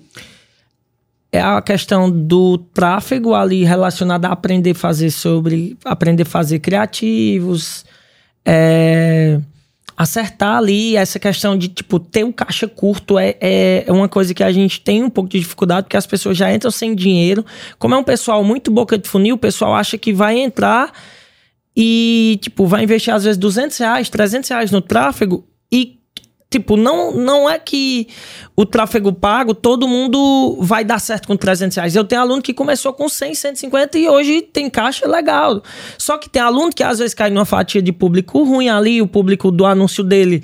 O anúncio dele leva para pessoas, às vezes, que não tem tanto interesse e tal. E às vezes as pessoas ficam se comparando, porque vê uma pessoa que ganhou dinheiro investindo 30, 40 reais, 50 reais por dia. Às vezes a pessoa. Ah, então, caixa curto é uma dificuldade. Outra dificuldade é a pessoa aprender a vender. Tipo, ela é muito. A pessoa é muito tímida, nunca vendeu nada, tipo, nunca fez nada na vida. E quando ela entra na, na, na mentoria, ela vai aprender a vender a gente vem trabalhando em cima dessas dificuldades que você falou. Qual a dificuldade? Poxa, a gente senta, eu sento com o Ruth, amor, qual a dificuldade dos nossos alunos hoje? Já é criativo, então vamos ensinar a fazer criativo. Ah, é vender, então vamos ter treinamento de venda toda semana. Vamos ter. Então a gente treina, treina nas falhas. Embora, como entra muita gente, como entra para a comunidade muita gente nova, sempre tem essa questão de aprender a fazer criativo, de é, aprender a vender ali para as pessoas, de quebrar a objeção. Então a gente trabalha muito em cima disso. É. E, e, no meu ponto de vista, eu acredito que seja isso. Não sei é, se a Amor quer também. complementar. Porque, assim, toda, toda essa questão de, de tempo, eu acho que há o imediatismo. Não é, não é uma queixa, mas eu acho que atrapalha muita gente. Imediatismo atrapalha demais. É um da- uma das dificuldades mais comuns que vocês Sim. identificam. A A- a pessoa ela quer pra impaciência, quer pra ontem, ontem. sabe? Ela quer pra ontem. Aí a pessoa Principalmente chega quando pra ela vocês, vê- vocês têm que fazer aquele trabalho de mentalidade primeiro. Mentalidade. Porque, Alinhar por exemplo, expectativas. E no tráfego pago é doido, velho, isso É. aí. Porque, por exemplo, o anúncio que o Marcelo sobe, eu dou o mesmo criativo, às vezes ele sobe uma mesma copy que eu, o criativo dele bomba e o meu não. É sempre assim, velho, na internet. Em muitos casos acontece isso. Então, às vezes a pessoa diz, poxa, mas eu fiz exatamente igual fulano de tal, igual o Denis, e não dá certo, sabe? Então, essa questão da pessoa aprender também a, a ter essa paciência, a entender que é tráfego pago, tem que ter um pouquinho de paciência, porque nem sempre Que quem tá começando tá aprendendo. tá aprendendo. Sabe? Por mais que você esteja tendo resultado, você está aprendendo. Sabe? Mano. Você tá nessa fase. Então é ter essa percepção. E a gente trabalha com isso. Assim, isso neles, né? Eu fico aqui com. Até quem pega meu celular acha assim, insuportável, porque todos os grupos de suporte eu fico vendo aqui. E aí eu fico percebendo, amor, tá tendo muita dúvida sobre tal coisa. Amor, estão falando muito sobre isso. E a gente vai trabalhando ali no, no ao vivo, dentro Pra do melhorar. que eles estão vendo ali naquela semana. Que não é fácil, mano. É. Porque imagina, mil alunos. De mil em coisa assim de tipo. Quantos meses? Três meses? Dois meses? Cinco mil. A Uhum. proporção de montar pessoas qualificadas em aprender a falar da mesma linguagem que a minha, porque tráfego, se eu falo uma coisa, cada gestor tem uma- um ponto de vista, embora É. então eu tenho que ensinar os caras a fazer isso pra eles abrir cal, pra eles tirarem dúvida lá no Telegram o dia todo, porque nosso grupo de suporte é, 20, é praticamente de 6 da manhã, 5 até 2, 3 horas da manhã. Né? Esses dias eu até brinquei, falei que quatro e meia da manhã teve uma pessoa que mandou uma mensagem, ninguém respondeu. Eu acredito que um 5 horas da manhã ela mandou outra mensagem. Uai, pensei que o grupo era 24 horas. Minha filha, é 4 e meia da manhã, cara. Deixa pra turma dormir. Então, tipo, é, a gente dá esse suporte sete dias por semana pro aluno, porque eu entendo. E por isso que eu faço cal às vezes de madrugada. Porque eu sei. E eu já chorei muitas vezes à noite. Eu chorava, né, amor? Eu lembro. Nossa, essa foi muito boa. Assim, na época não, né? Mas é uma história pra contar. Explica aí. Quando ele começou a aprender sobre anúncio, ele comprou um treinamento que era muito complicado, assim. Uma metodologia muito complicada, nada duplicável, assim, com, com muita fa- facilidade, né? E aí, eu lembro que, Denis, assim, ele é muito pirado, assim. Eu peguei isso aqui, eu preciso aprender. Então, assim, ele só para quando ele aprende. Nessa, ele parou antes de aprender, porque realmente não teve jeito. Mas ele passava noites e noites e noites virado, literalmente assim. Da hora que ele sentava sete horas da noite, ele ia dormir sete da manhã, sabe? Virado, porque ele queria subir aquele anúncio. Então, ele não sossegava enquanto ele não conseguia. Aí teve uma vez que ele tava, sei lá, já uma semana nesse ritmo, né? Isso foi, assim, por uns três meses. Aí ele ficou mais ou menos uma semana nesse ritmo e aí ele subiu um anúncio e ele foi deitar super feliz. Amor, consegui, tal, tal, tal. Acordei ela de manhãzinha, porque Foi. virei à noite e tudo. Amor, deu certo e tal. Eu falei, nossa, que legal e tal, vim dormir. Aí eu acordei, quando ele acordou, que ele entrou, mas ele saiu assim, arrasado. Eu falei, o que foi, amor? Ele se levei um bloqueio. Bloqueio, eu não sabia o que era triste. bloqueio, mano. Porque foi assim, Se de seis tanto. horas da noite, ele só levantou da cadeira, literalmente, assim, nem pra beber água. Ele só levantou da Deu cadeira atividade em comum, ó. no, na manhã seguinte. sem saber o que era, eu fiquei doido. E a gente tinha um computador péssimo. Não, era isso aí que eu ia contar, porque o computador que eu tinha, eu tinha que começar a fazer anúncio 10 horas da noite pra conseguir concluir 6 da manhã, porque ele não travava normal não, filho. ele não travava normal. Era tipo assim, faz uma coisa, ele trava. Pra mim clicar, pegar uma copy, trava. Eu não, eu sou um cara que não sou muito de tecnologia. Por isso que eu falo que quem quer tem resultado. Porque até pra abrir um zoom, eu não sabia abrir um zoom. Eu Peraí, tenho eu um iPhone, eu não sei muitas as funcionalidades, da, funcionalidades do iPhone. Por exemplo, eu tenho um relógio um Apple Watch aqui, Até hoje eu não aprendi como é que coloca. Já tem dois meses que eu tô com ele e não aprendi como é que coloca um negocinho lá pra sair as calorias. Ela me deu o relógio e tudo. Então eu sou um cara que, tipo, vim do zero mesmo de tecnologia. Eu sou um cara fazedor, de ir pro campo, de fazer as coisas, de trabalhar, não ter preguiça. For pra trabalhar o dia todo, eu trabalho. Mas questão de tecnologia, eu tenho que ver duas, três vezes para me pegar. E aí o tráfego pago, como eu não tinha conhecimento nenhum, eu tinha que assistir, rever, assistir, rever. Por isso que eu falei que. Então eu peguei todas as dificuldades que eu tinha para montar o método que, é da gente e simplifiquei da forma que eu achava que eu aprendia mais rápido se tivesse aquilo. Como suporte, às vezes uma pessoa em punk em uma coisa. Por isso que quando eu vejo meus gestores às vezes estão dormindo, eu abro aqui o grupo e vejo uma dúvida. Se for duas horas da manhã e eu ver que o cara tá acordado, eu tenho mais prazer de responder o cara. Por quê? Porque eu sei que o cara que tá duas horas da manhã, mano, ele tem sonho, ele tá ali vidrado, ele tá querendo. Com e vontade. se eu deixar ele pra ser respondido só no outro dia, talvez seja a última noite que o cara ia subir aquele anúncio e ele não suba mais, ele vai desistir do mercado. A gente tem Entendeu? que tem Essa filho. visão é extremamente importante. É, é muito bonito também. Sim. Faz toda a diferença. A gente tem aluna que tem filho, tem assim, tipo, dois, três filhos, e tem que esperar todos dormirem para ela conseguir assistir aula, para ela conseguir subir anúncio, para ela conseguir estudar.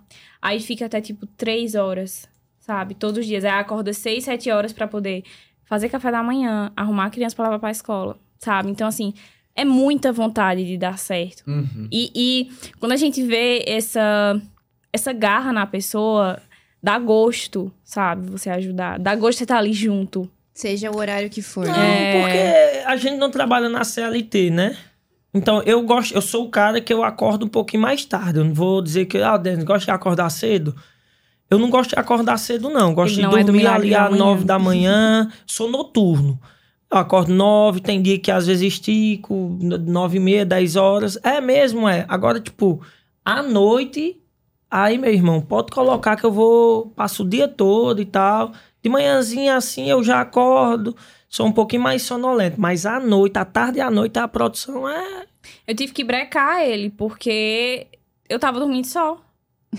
Todo dia. Eu falei, você pode acabar com isso. Aí, ela, aí Quero eu saber, pronto. não. Aí, ó, tá vendo, alunos do MSA, que depois vocês vão assistir, ó. Vai lá nela, a culpa é dela, que eu não tô com vocês até duas da manhã, viu? Oh, agora sim, vocês é, lideram um time aí com mais de 30 pessoas. Sim. É isso? 35 pessoas. 35 pessoas. Hoje, o que, né? O que, que vocês diriam pra galera que tá em casa e também quer aprender a lidar com pessoas que é preciso saber para administrar pessoas abaixo de você e fazer com que elas façam o que vocês precisam que elas façam para terem resultados, mas também se entregar tanto, né? Porque, como vocês disseram, o time de vocês é 100% fiel.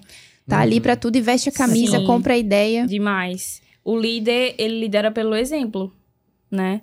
Então, eu vejo que eles se entregam tanto porque eles veem a nossa entrega. Eles sabem que eles não trabalham por nós, sabe? Que a gente também tá ali.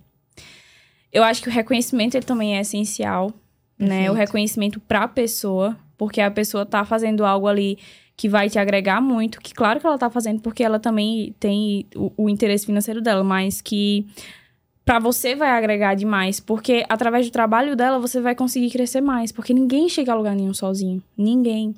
Até novembro, quando a gente lançou, a gente tinha uma pessoa no suporte. Aí, com uma semana, a gente viu assim que ela sozinha tava já Duas, inviável. Duas pessoas. Quebrando mentalmente. É, aí Inviável. era duas pessoas. Mil aí, pessoas, mano. Duas Nossa, pessoas. Tá aí eu fiquei maluca. louco. Foi, aí a gente já começou a ver para contratar mais. E aí foi crescendo, crescendo, crescendo. Até é, hoje, né? Que fez cinco meses. Cinco meses esse ontem. mês. Foi ontem. De, dia 16? Ontem. Foi dia 16 ontem? Sei lá, foi. Acho que foi 17 ontem, né? É, foi sábado.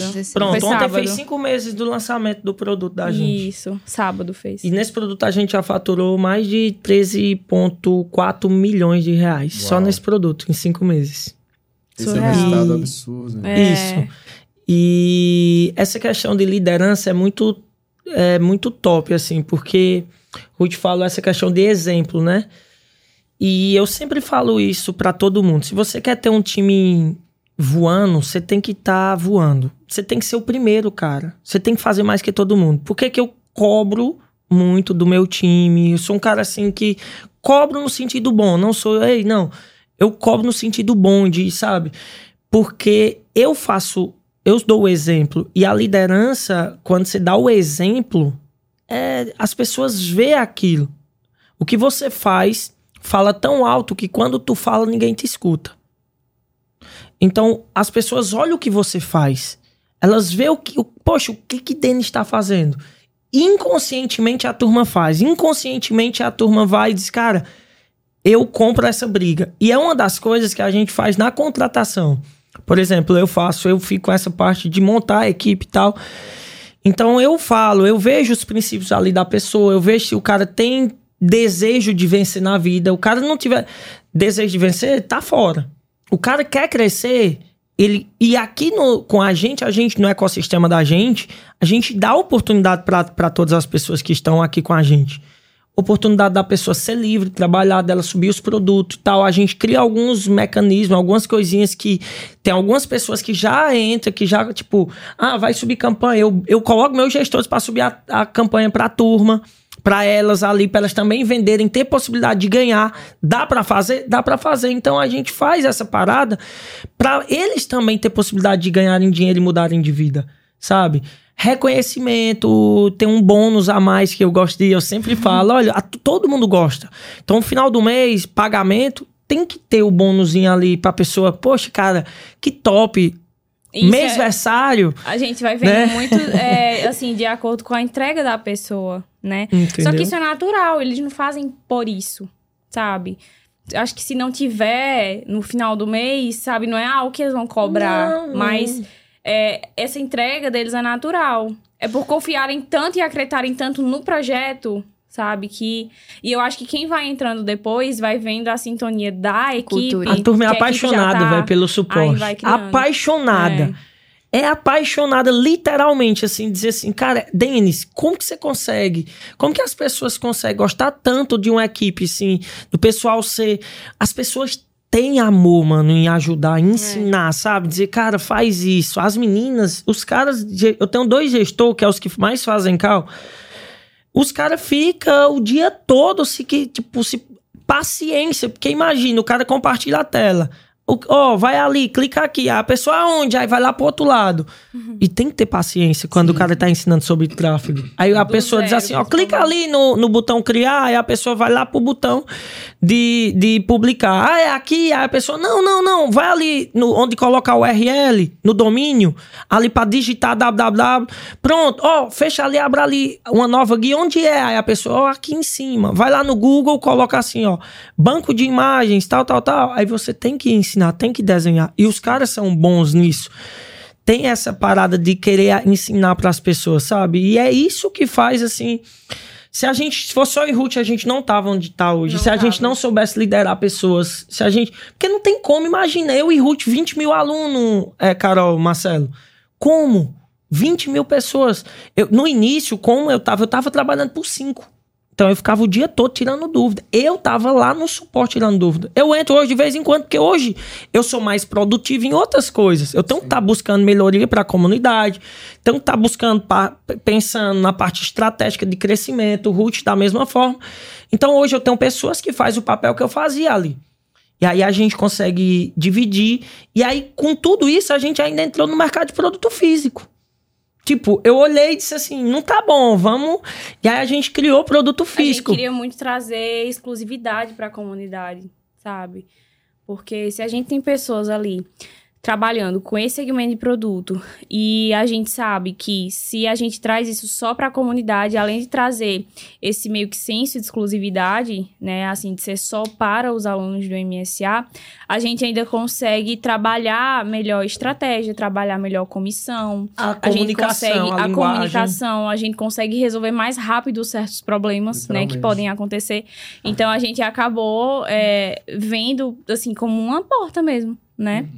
Aí nos produtos físicos, imagina, tudo que é novo, você não tem conhecimento, você não. Aí logística, tudo, tipo, Do zero. ah, do zero. A gente sabia Tudo, zero mano, isso, zero, zero, zero. Então a gente, eu peguei parceiro muito bom. Hoje a gente tem um time muito bom que faz junto com a gente. E hoje meu irmão, na parte dos produtos físicos, hoje na parte dos produtos físicos, ele é nosso sócio dos produtos físicos. E, tipo, ele fica com essa questão de produto físico para tocar ali, porque não tinha como. Eu, meu, meu foco é 100% o MSA, embora eu entre o root entre muita coisa de melhoria e tal, mas 100% ali eu não consigo, é muita coisa. Uma, uma cabeça não dá para resolver tanta coisa. E se você ficar tirando foco, acaba que às vezes uma coisinha aqui, uma Deixa a coisinha. desejar, né? Entendeu? E a gente precisa estar nessa questão. E olha como é a importância de estar no meio de pessoas que são do mercado. Isso, tipo assim, nasceu de um evento. De Essa um questão do evento. produto físico nasceu de um evento. A gente sentou na frente de um cara que tinha uma empresa de, de produto físico, né? De logística, De de, logística tudo, e criava tudo. produto, tudo. E começou a conversar com ele e tudo mais. E aí, quando foi no final, conversaram mais, trocaram ideia e tal. E Denis falou: Ah, a gente vai se falar. Ele lá de, de Minas, a gente lá do Ceará. E aí a gente marcou, eles conversaram. E aí surgiu a ideia do produto, e aí já formamos parceria, e aí foi quando aconteceu o lançamento. É, ambiência e ambiência, eventos evento. presenciais são muito importantes. Muda o jogo. Isso. Evento Muda o jogo. presencial muda jogo, se você souber aproveitar o momento para fazer network. Literalmente. Inclusive vai ter um evento, né? Sim, da dias KiwiFi. 15 e 16 de junho. É. Vai 15 e acontecer 16. o primeiro evento presencial da KiwiFi, o KiwiFi É Festival. mesmo? 15, 16, E vai ter uma 17. pa- umas paradas lá bem diferentes, né? O é vai ter lá, interessantes, Carol? Sim. Você acredita que os três primeiros colocados do ranking de- da competição de faturamento vão levar três carros super esportivos pra casa? É mesmo, Carol? Você sabe que carro que é? Sério? Não, conta pra Duas mim. Porsches e uma Lamborghini. Uau. Meu Deus. Eu Já não pensou, sei, né, amor? se até o- um Imagina desse? vocês no palco recebendo um Imagina. carro desses. Que doideira seria. Ai, tô, tô todo arrupiado, mano. Já pensou, amor? Já pensou tu ganhar um carro desse? Um carro desse? Já tá. Já tô com a chave, cadê ele? Já já Oh, eu não sei se até o, o dia que esse episódio sai, esse o evento vai ter acontecido, mas promete. Promete. Promete. Esse evento promete. Será se não Oh. sai Imagina antes? o nível da galera que pessoal vai ir estar pro- lá, hein? Rapaz, eu acho que seria ideal sair antes. Ah, o podcast, você disse? Sim. Vamos conversar pra Vamos ver. conversar. Vamos conversar conversar. direitinho, né, baixinho? Oh, Ó. mas antes disso, é, incrível receber pessoas como vocês que conquistaram tanto e têm uma história de Demais. transformação, uma jornada de crescimento incrível. E assim, não é à toa que vocês estão aí no terceiro ou no segundo lugar? Segundo lugar. Segundo lugar do ranking de- da competição de faturamento. Se você for perceber, assim, o tempo, é, em pouco tempo, são É. resultados, assim, Absurdo. absurdos, surreais. Então, assim, muito obrigada pela presença de vocês aqui hoje. Não terminamos esse podcast porque temos aqui uma caixinha que a gente Ah. abriu lá no. Do... Recheada. Recheada, recheada de comentários e perguntas. Então, As vou abrir. alunas, elas estavam assim, Era, amor. vivendo por esse momento. É, a gente Ah, é? percebeu aqui pelos comentários. A gente vai, vai colocar aqui. Mas a primeira pergunta aqui, vamos começar com o arroba eudisson.47. Minha maior dificuldade é atrair leads no orgânico. Qual a estratégia mais viável para isso? Produção de conteúdo. Não tem outra. Assim, é um caminho mais lento, talvez. É, depende muito da sua energia, né? Algo que depende literalmente somente da sua energia, do tempo que você coloca ali. Então, é produção de conteúdo, independente se você quer fazer aparecendo, sem aparecer. Eu vejo que, para quem se expõe, digamos assim, você consegue ter uma conexão muito maior com o público. Principalmente no momento que a gente tá hoje no mercado. Porque quando isso surgiu, alguns anos atrás, eu acho que naquela época era mais simples você montar um perfil sem aparecer, por exemplo, seja em qualquer tipo de rede social, e você conseguir vender através dele. Hoje isso ainda é possível, né? Mas não é algo 100% duplicável, ou seja, não é algo que uma pessoa que às vezes está iniciando do zero, ou que uma quantidade muito grande de pessoas que estejam iniciando, elas consigam seguir esse mesmo caminho e ter o mesmo resultado. Perfeito. Então, é você realmente produzir conteúdo e gerar autoridade através do conteúdo e do resultado. É bem mais Legal. lento, É bem mais lento, mas é possível mas é também. possível, né? Show de bola. Pergunta do arroba carlos.speedhertz. Como manter uma constância de vendas e como iniciar automação? Você quer responder? Pode falar, você fala muito sobre constância. Sim. É, eu acho que é trabalhar. A- na verdade, assim, ninguém nasce constante, né? Isso é algo que a gente trabalha todos os dias. Tem até uma coisa que a gente fala que não é difícil você trabalhar quando você tá ganhando, quando você precisa ali de dinheiro pra você pagar uma conta, pra você comprar comida, né? Fazer ali o básico. Mas é mais difícil trabalhar quando você já faz ali 100 mil, 500 mil por mês. Porque se a sua motivação, né? Se você viver e trabalhar por motivação, né? E seu motivo pra você agir seja só dinheiro, quando você tiver dinheiro, Morreu. morreu a, gente tava falando motivação. sobre isso na Morreu. limusine ontem. né? Isso. Então, eu acho que, na verdade, essa questão da constância está mais alinhada ao propósito, né? Não adianta você ser um idealizador e não ser um fazedor, né? Os sonhos são de Deus, mas a ação é nossa. Ele não faz o que a gente precisa fazer, porque ele coloca em nós o livre-arbítrio. Então, a nossa parte, ele não faz por nós, né? Ele deixa. O sonho tá lá, mas ele deixa a gente trilhar esse caminho, né? Então, se você não colocar na sua cabeça que você precisa fazer isso, e não é assim, ah, mas é porque eu não sou constante, eu sou uma pessoa procrastinadora. Se você afirmar isso, realmente. Eu até falo assim: se você me falar que você não dá certo, não sou eu que vou te dizer que você vai. Você é a primeira pessoa que tem que acreditar que você vai dar certo, né? Então, assim, se você afirmar, ah, eu não sou uma pessoa constante. Você então, tá por certo. isso que eu vou, que eu não vou fazer venda. Você tá certo. Tá. Mas como é que eu vou fazer venda constantemente? Como é que eu vou vender todos os dias? Como é que eu vou ser alguém mais constante no mercado? É você ter clareza de propósito. Porque a constância na venda, o fato de você vender todos os dias, é resultado do que você vai construir no antes. Ninguém começa vendendo todos os dias. Eu não comecei vendendo todos os dias. Pelo contrário, teve até nesse mesmo mês que a gente fez 13 mil e um produto, que foi no, no meu terceiro mês, na primeira semana eu tinha feito duas vendas. Então foi tipo.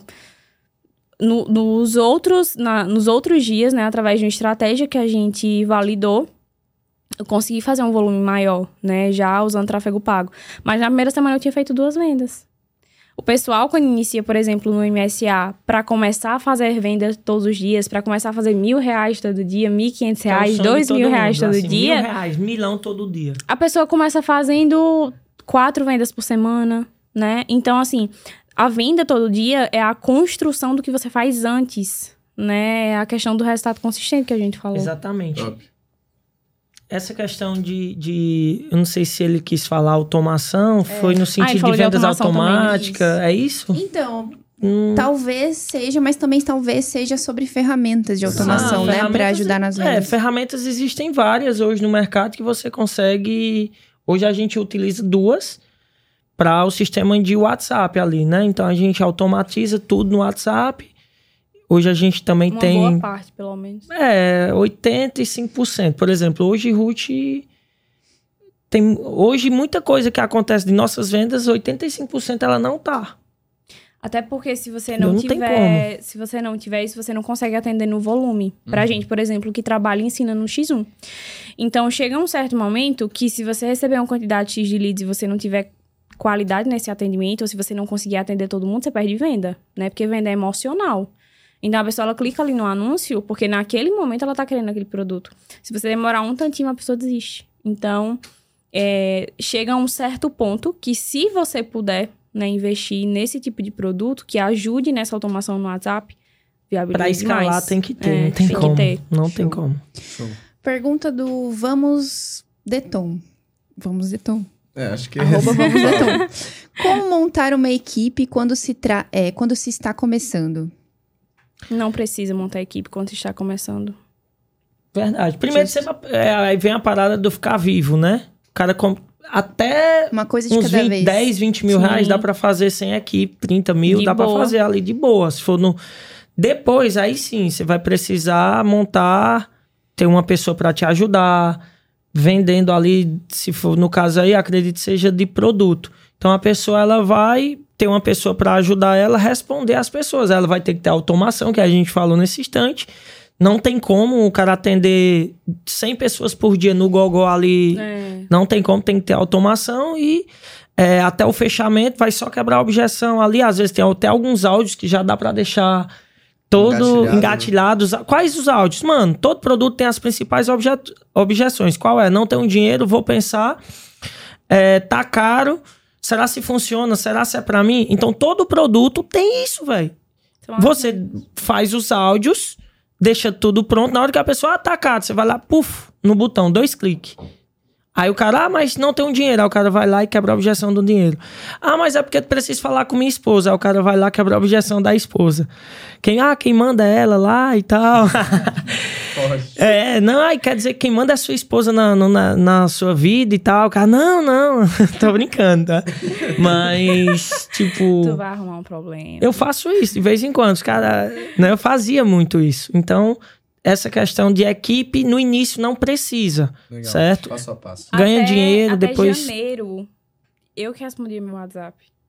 Mas é porque ela era muito Era. presa a isso. Isso. Aí eu vou falar exatamente sobre isso. Que não é que eu seja uma pessoa centralizadora, mas eu tinha dificuldade de delegar. Eu achava que a pessoa não ia conseguir fazer com a mesma qualidade que eu fazia, só que eu já tava perdendo qualidade porque eu não tava conseguindo fazer só, né? Mas até um certo ponto dá pra você fazer sozinha. E às vezes é até bom porque você aprende no processo. Se você delegar esse processo, como é que você vai aprender? Pergunta do arroba Pedro S. Borja. Como fazer para ter um negócio rentável no digital? Focar no LTV? O LTV, para quem não sabe, significa Lifetime Value, que é como se fosse o tempo que um cliente vai ficar em sua carteira e quantas vezes você vai conseguir vender para ele mais de uma vez, né? Que gera esse relacionamento com o cliente. Então, na pergunta dele, será que eu devo focar no LTV, nesse relacionamento com o cliente, para ter um negócio rentável ou existem outros fatores? O nosso negócio, a gente vende uma vez para o, o aluno. Então, eu acredito que para ter um, um negócio rentável na internet, não precisa necessariamente ter isso aí. Tem algumas pessoas, alguns grandes players que utilizam isso aí e dá super certo. Mas eu acredito que para quem tá começando, se o cara ficar muito preso a essas coisinhas, talvez o cara fique, ah, eu vou ter que ter isso. E aí o cara não faz as coisas. E como eu te falei, eu sou do time que faz. Fizemos mais de 16 milhões, 13 milhões ponto 4 com infoproduto sem ter uma página de vendas. É, então, eu acredito que o cara ele tem que se jogar, tem que fazer. Cria um produto, vai lá e se joga, mano. Se joga. Não fica pensando em depois se a pessoa vai comprar de novo de você, né? A comprar de novo é consequência do que o seu produto vai causar na vida da pessoa Qualidade. na também, qualidade, Sim. entendeu? Legal. Então eu acho que essa parada se joga, velho. Se joga, vai pra cima e valida o produto e tal. Se ficar muito preso a muita coisa que a pessoa aprende na internet, Principalmente de, de pós, assim, sabe? as coisas Isso é não algo- acontecem, mano. Isso é algo bem, assim, pós a venda, né? Fazer venda de outra coisa para o mesmo, cli para o mesmo cliente, né? Então, assim, foca em primeiro em vender, Uhum. Perfeito. né? No, Passo a no pós a venda, quando você já tiver ali uma, uma lista de um número X de pessoas, aí você vai se especializar em outra coisa. Mas começa pelo Isso básico. acontece o básico naturalmente quando o seu produto é, bom. Geralmente. Primeiro se, preocupa em entregar um produto de qualidade, né? E Isso. depois Exato. as outras coisas vêm. É, para fechar aqui a caixinha de perguntas, mas antes tem cinco comentários aqui. É, comentário da Janiele Opens. Janiele. Não. Lopes- Lopes Line. Olha, legal aqui. Janiele Lopes tá- Online. É. A história deles é a melhor de todas que já passaram aqui. Ansiosa. Depois tem o arroba Ingrid Bezerra. Meus mentores, que dupla. arroba underline Raine Mendes. Os melhores mentores de vendas. Depois a Kátia Kel. Só gratidão a eles. e depois a Lídia... Lídia...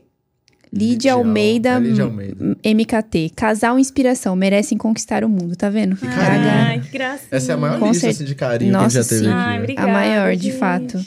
E agora sim, pra fechar a caixinha de pergunta, arroba Letícia F. Bock. Bosch. Enfim. Como enfrentar o medo de começar a trabalhar com digital e sofrer julgamentos? Eu respondo essa aí. Eu gosto de falar. Bora. É, como enfrentar o medo dos julgamentos, né? Primeiro que quando você decide fazer alguma coisa, você tem que olhar sempre. Aí entra a volta a questão do que te move. O porquê. O porquê você faz aquilo. O que é que te move? Cara, eu me movo, Denis, porque eu quero mudar a vida da minha família, eu quero mudar a vida das pessoas. Então, eu sempre tive comigo que o medo, ele não paga conta. O medo ele não vai colocar comida na sua mesa. O medo, ele não vai fazer você realizar seus sonhos. O medo do que as pessoas vão falar, porque vão falar, vão te criticar, vão rejeitar você, porque primeiro você vai ser rejeitado, depois ridicularizado. Até postei uma parada nesse instante, só que depois as pessoas vão te respeitar. Essa questão do medo é muito necessidade de aprovação, do que as pessoas vão falar, do que, que as pessoas vão pensar sobre você. E como que vence isso? Cara, olhando para tudo de bom que você diz, meu Deus, se eu fizesse isso, e se eu fizesse isso, o que que eu poderia colher com essas minhas ações que eu vou fazer a partir de agora? Então, tudo, tudo, toda vez que me dava medo de alguma coisa, eu olho para o que eu vou fazer se eu fizer o contrário do medo. Então, eu venço o medo dessa forma, olhando, poxa, se eu fizer isso, qual o resultado que vai me trazer? Então, eu faço isso é... E aí a gente consegue vencer o medo. Se joga, não tem essa. Por quê? Porque vão falar, vão, vão me criticar, vão te criticar. Todo mundo é criticado, Carol, Ma Marcelo. Todo mundo vai ser, nós fomos também. Desacreditado, muitos, muitos julgamentos, porque tem muitos juízes na internet. Então, no, nesse caso aí que eu entendi, é que se ela realmente tem um sonho muito grande, ela não pode deixar com que o medo, com que é, o, o, o, as dificuldades sejam maior do que a vontade de vencer dela. A vontade de vencer dela, mano, tem que ser insana. Tem que ser assim, nível hard, dizer assim, meu irmão, não é isso que vai me abalar. O leão, ele é o rei da selva, na é verdade? Mas ele não é o mais forte, ele não é o maior, ele não é o mais veloz. Mas por que, que ele é? Porque, porque ele é corajoso. Ele olha pro elefante e diz assim: ó, eu vou te comer. Eu vou. E é dessa forma que a gente tem que ser. Olhar para as dificuldades, olhar para o medo e dizer assim: eu vou pisar em cima. Eu vou pisar em cima e eu vou superar. E eu vou crescer, eu vou mudar a minha vida, vou mudar a vida da minha família, vou mudar a vida de pessoas que estão à minha volta, vou impactar a vida. E quando eu falava pra Ruth, amor, nós vamos impactar muita gente, nós vamos mudar a vida de muita gente, nós vamos fazer as pessoas ganharem dinheiro, nós vamos fazer as pessoas é, poder colocar é, uma comida melhor dentro das suas casas. Nós vamos poder pegar a mamãe que tinha desejo, sonho de poder pagar uma escola para a filha e, e elas vão ter aquilo, sabe? Poder pagar uma escola boa para um filho, poder, pagar um plano de saúde. Isso nos move. E é isso que faz a, é, as pessoas, tipo, é, que, que querem vencer, olhar para isso. Eu olhava para isso e dizia: Meu Deus, o que que tá de lá do, do, do, de trás do medo? Entendeu? O que que tá do outro lado da ponte do medo? É coisas boas, então vamos, amor, vamos junto, pegava na mão e tal, ia junto, sabe? Então eu acredito que essa questão do medo, a pessoa tem que se desprender disso. E outra coisa, é o, o fato, assim, eu entendo esse se importar com o que os outros pensam, principalmente se você vive num ambiente em que é, você já é desacreditada, né? Acho que a maioria das pessoas que, que se importam mais com isso, que é, se atingem mais por isso são pessoas que em si já são desacreditadas. Só que tem dois pontos que eu lido muito assim com as alunas é que a pessoa que ela tá naquele lugar de crítica, né, naquele lugar de, de lançar coisas ruins ali para você, ela só vai te ensinar a chegar, se ela for te ensinar algo, a chegar no lugar que ela chegou.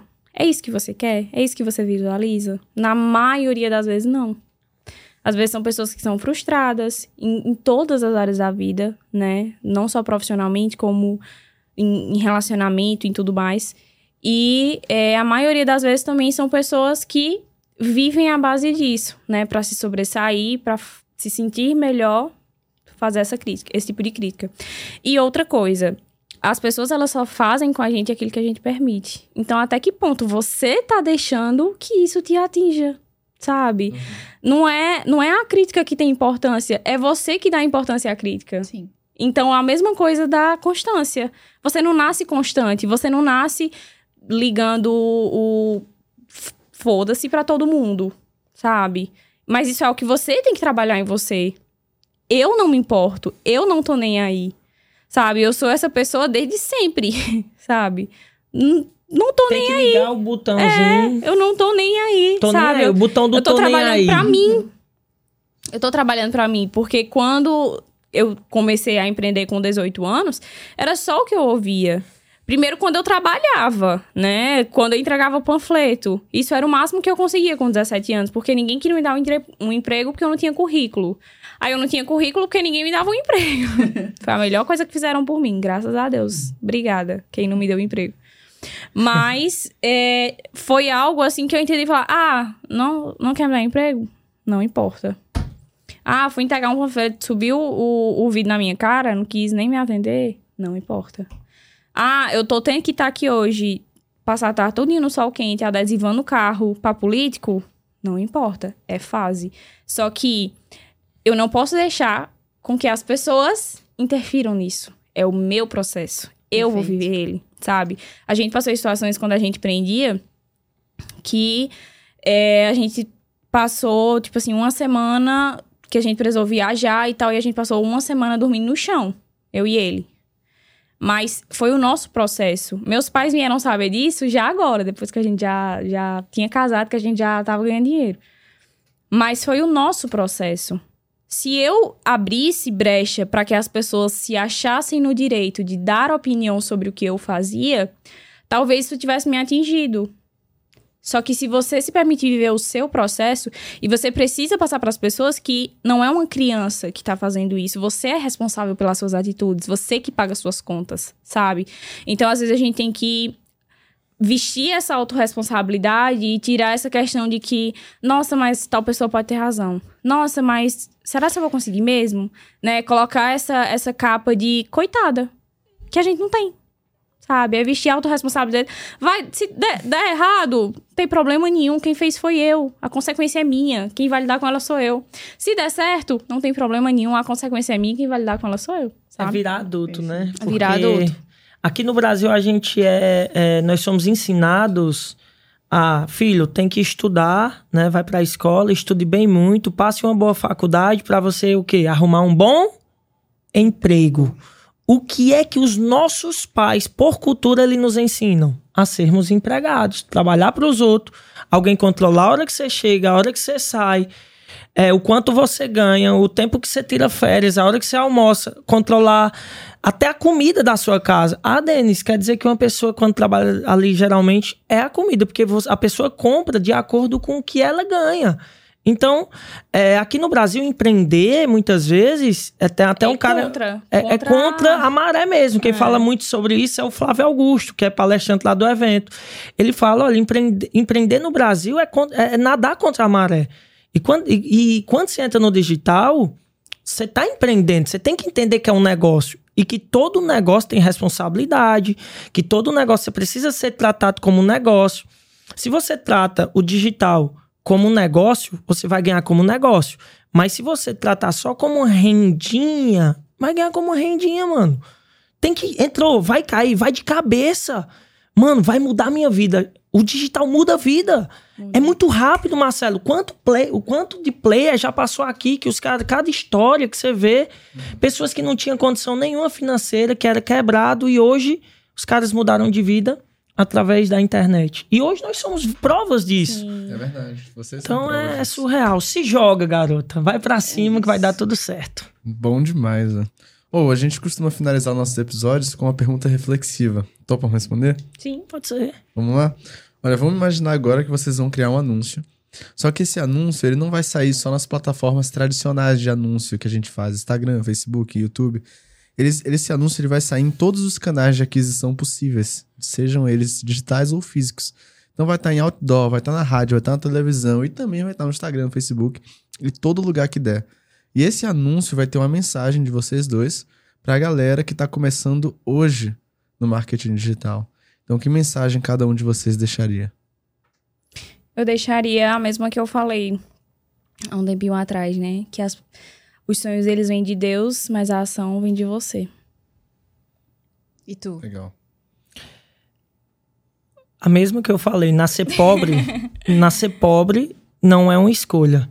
Permanecer pobre, sim. Há um ano e quatro meses atrás, nós estávamos, em- estávamos em uma situação muito difícil. E através de uma decisão, Porque decisão decide destino. Nossa vida mudou completamente. Depois de um ano e quatro meses, nós faturamos mais de 17 milhões de reais. Então, não é a situação que você está hoje. Porque talvez você só está passando uma fase. E essa fase passa. É o que você vai fazer com a situação que você está hoje. É a decisão de hoje. E decisão, Marcelo, não é você ir lá escrever o seu nome na, na areia da praia. Decisão é você escrever o seu nome no concreto, que não dá para apagar. E toda e quando eu comecei com ela, eu disse assim, amor, é uma decisão. Vai mudar a nossa vida, não tem volta. É olhar para frente, já deu certo. Nós já, nós já éramos multimilionários, Carol. Uhum. Nós já éramos, todo mundo é. Porque tem pessoas que às vezes tá triste, tá quebrada, mas a pessoa não é quebrada. A pessoa não é triste. Ela só tá passando uma fase daquela forma. Então, se eu tivesse começando hoje, é, eu acredito que essa questão de, de se ver grande mesmo, sabe? De olhar e ver as pessoas como inspiração e acreditar que Deus ele vai fazer grandes coisas na sua vida. É isso, mano. Show.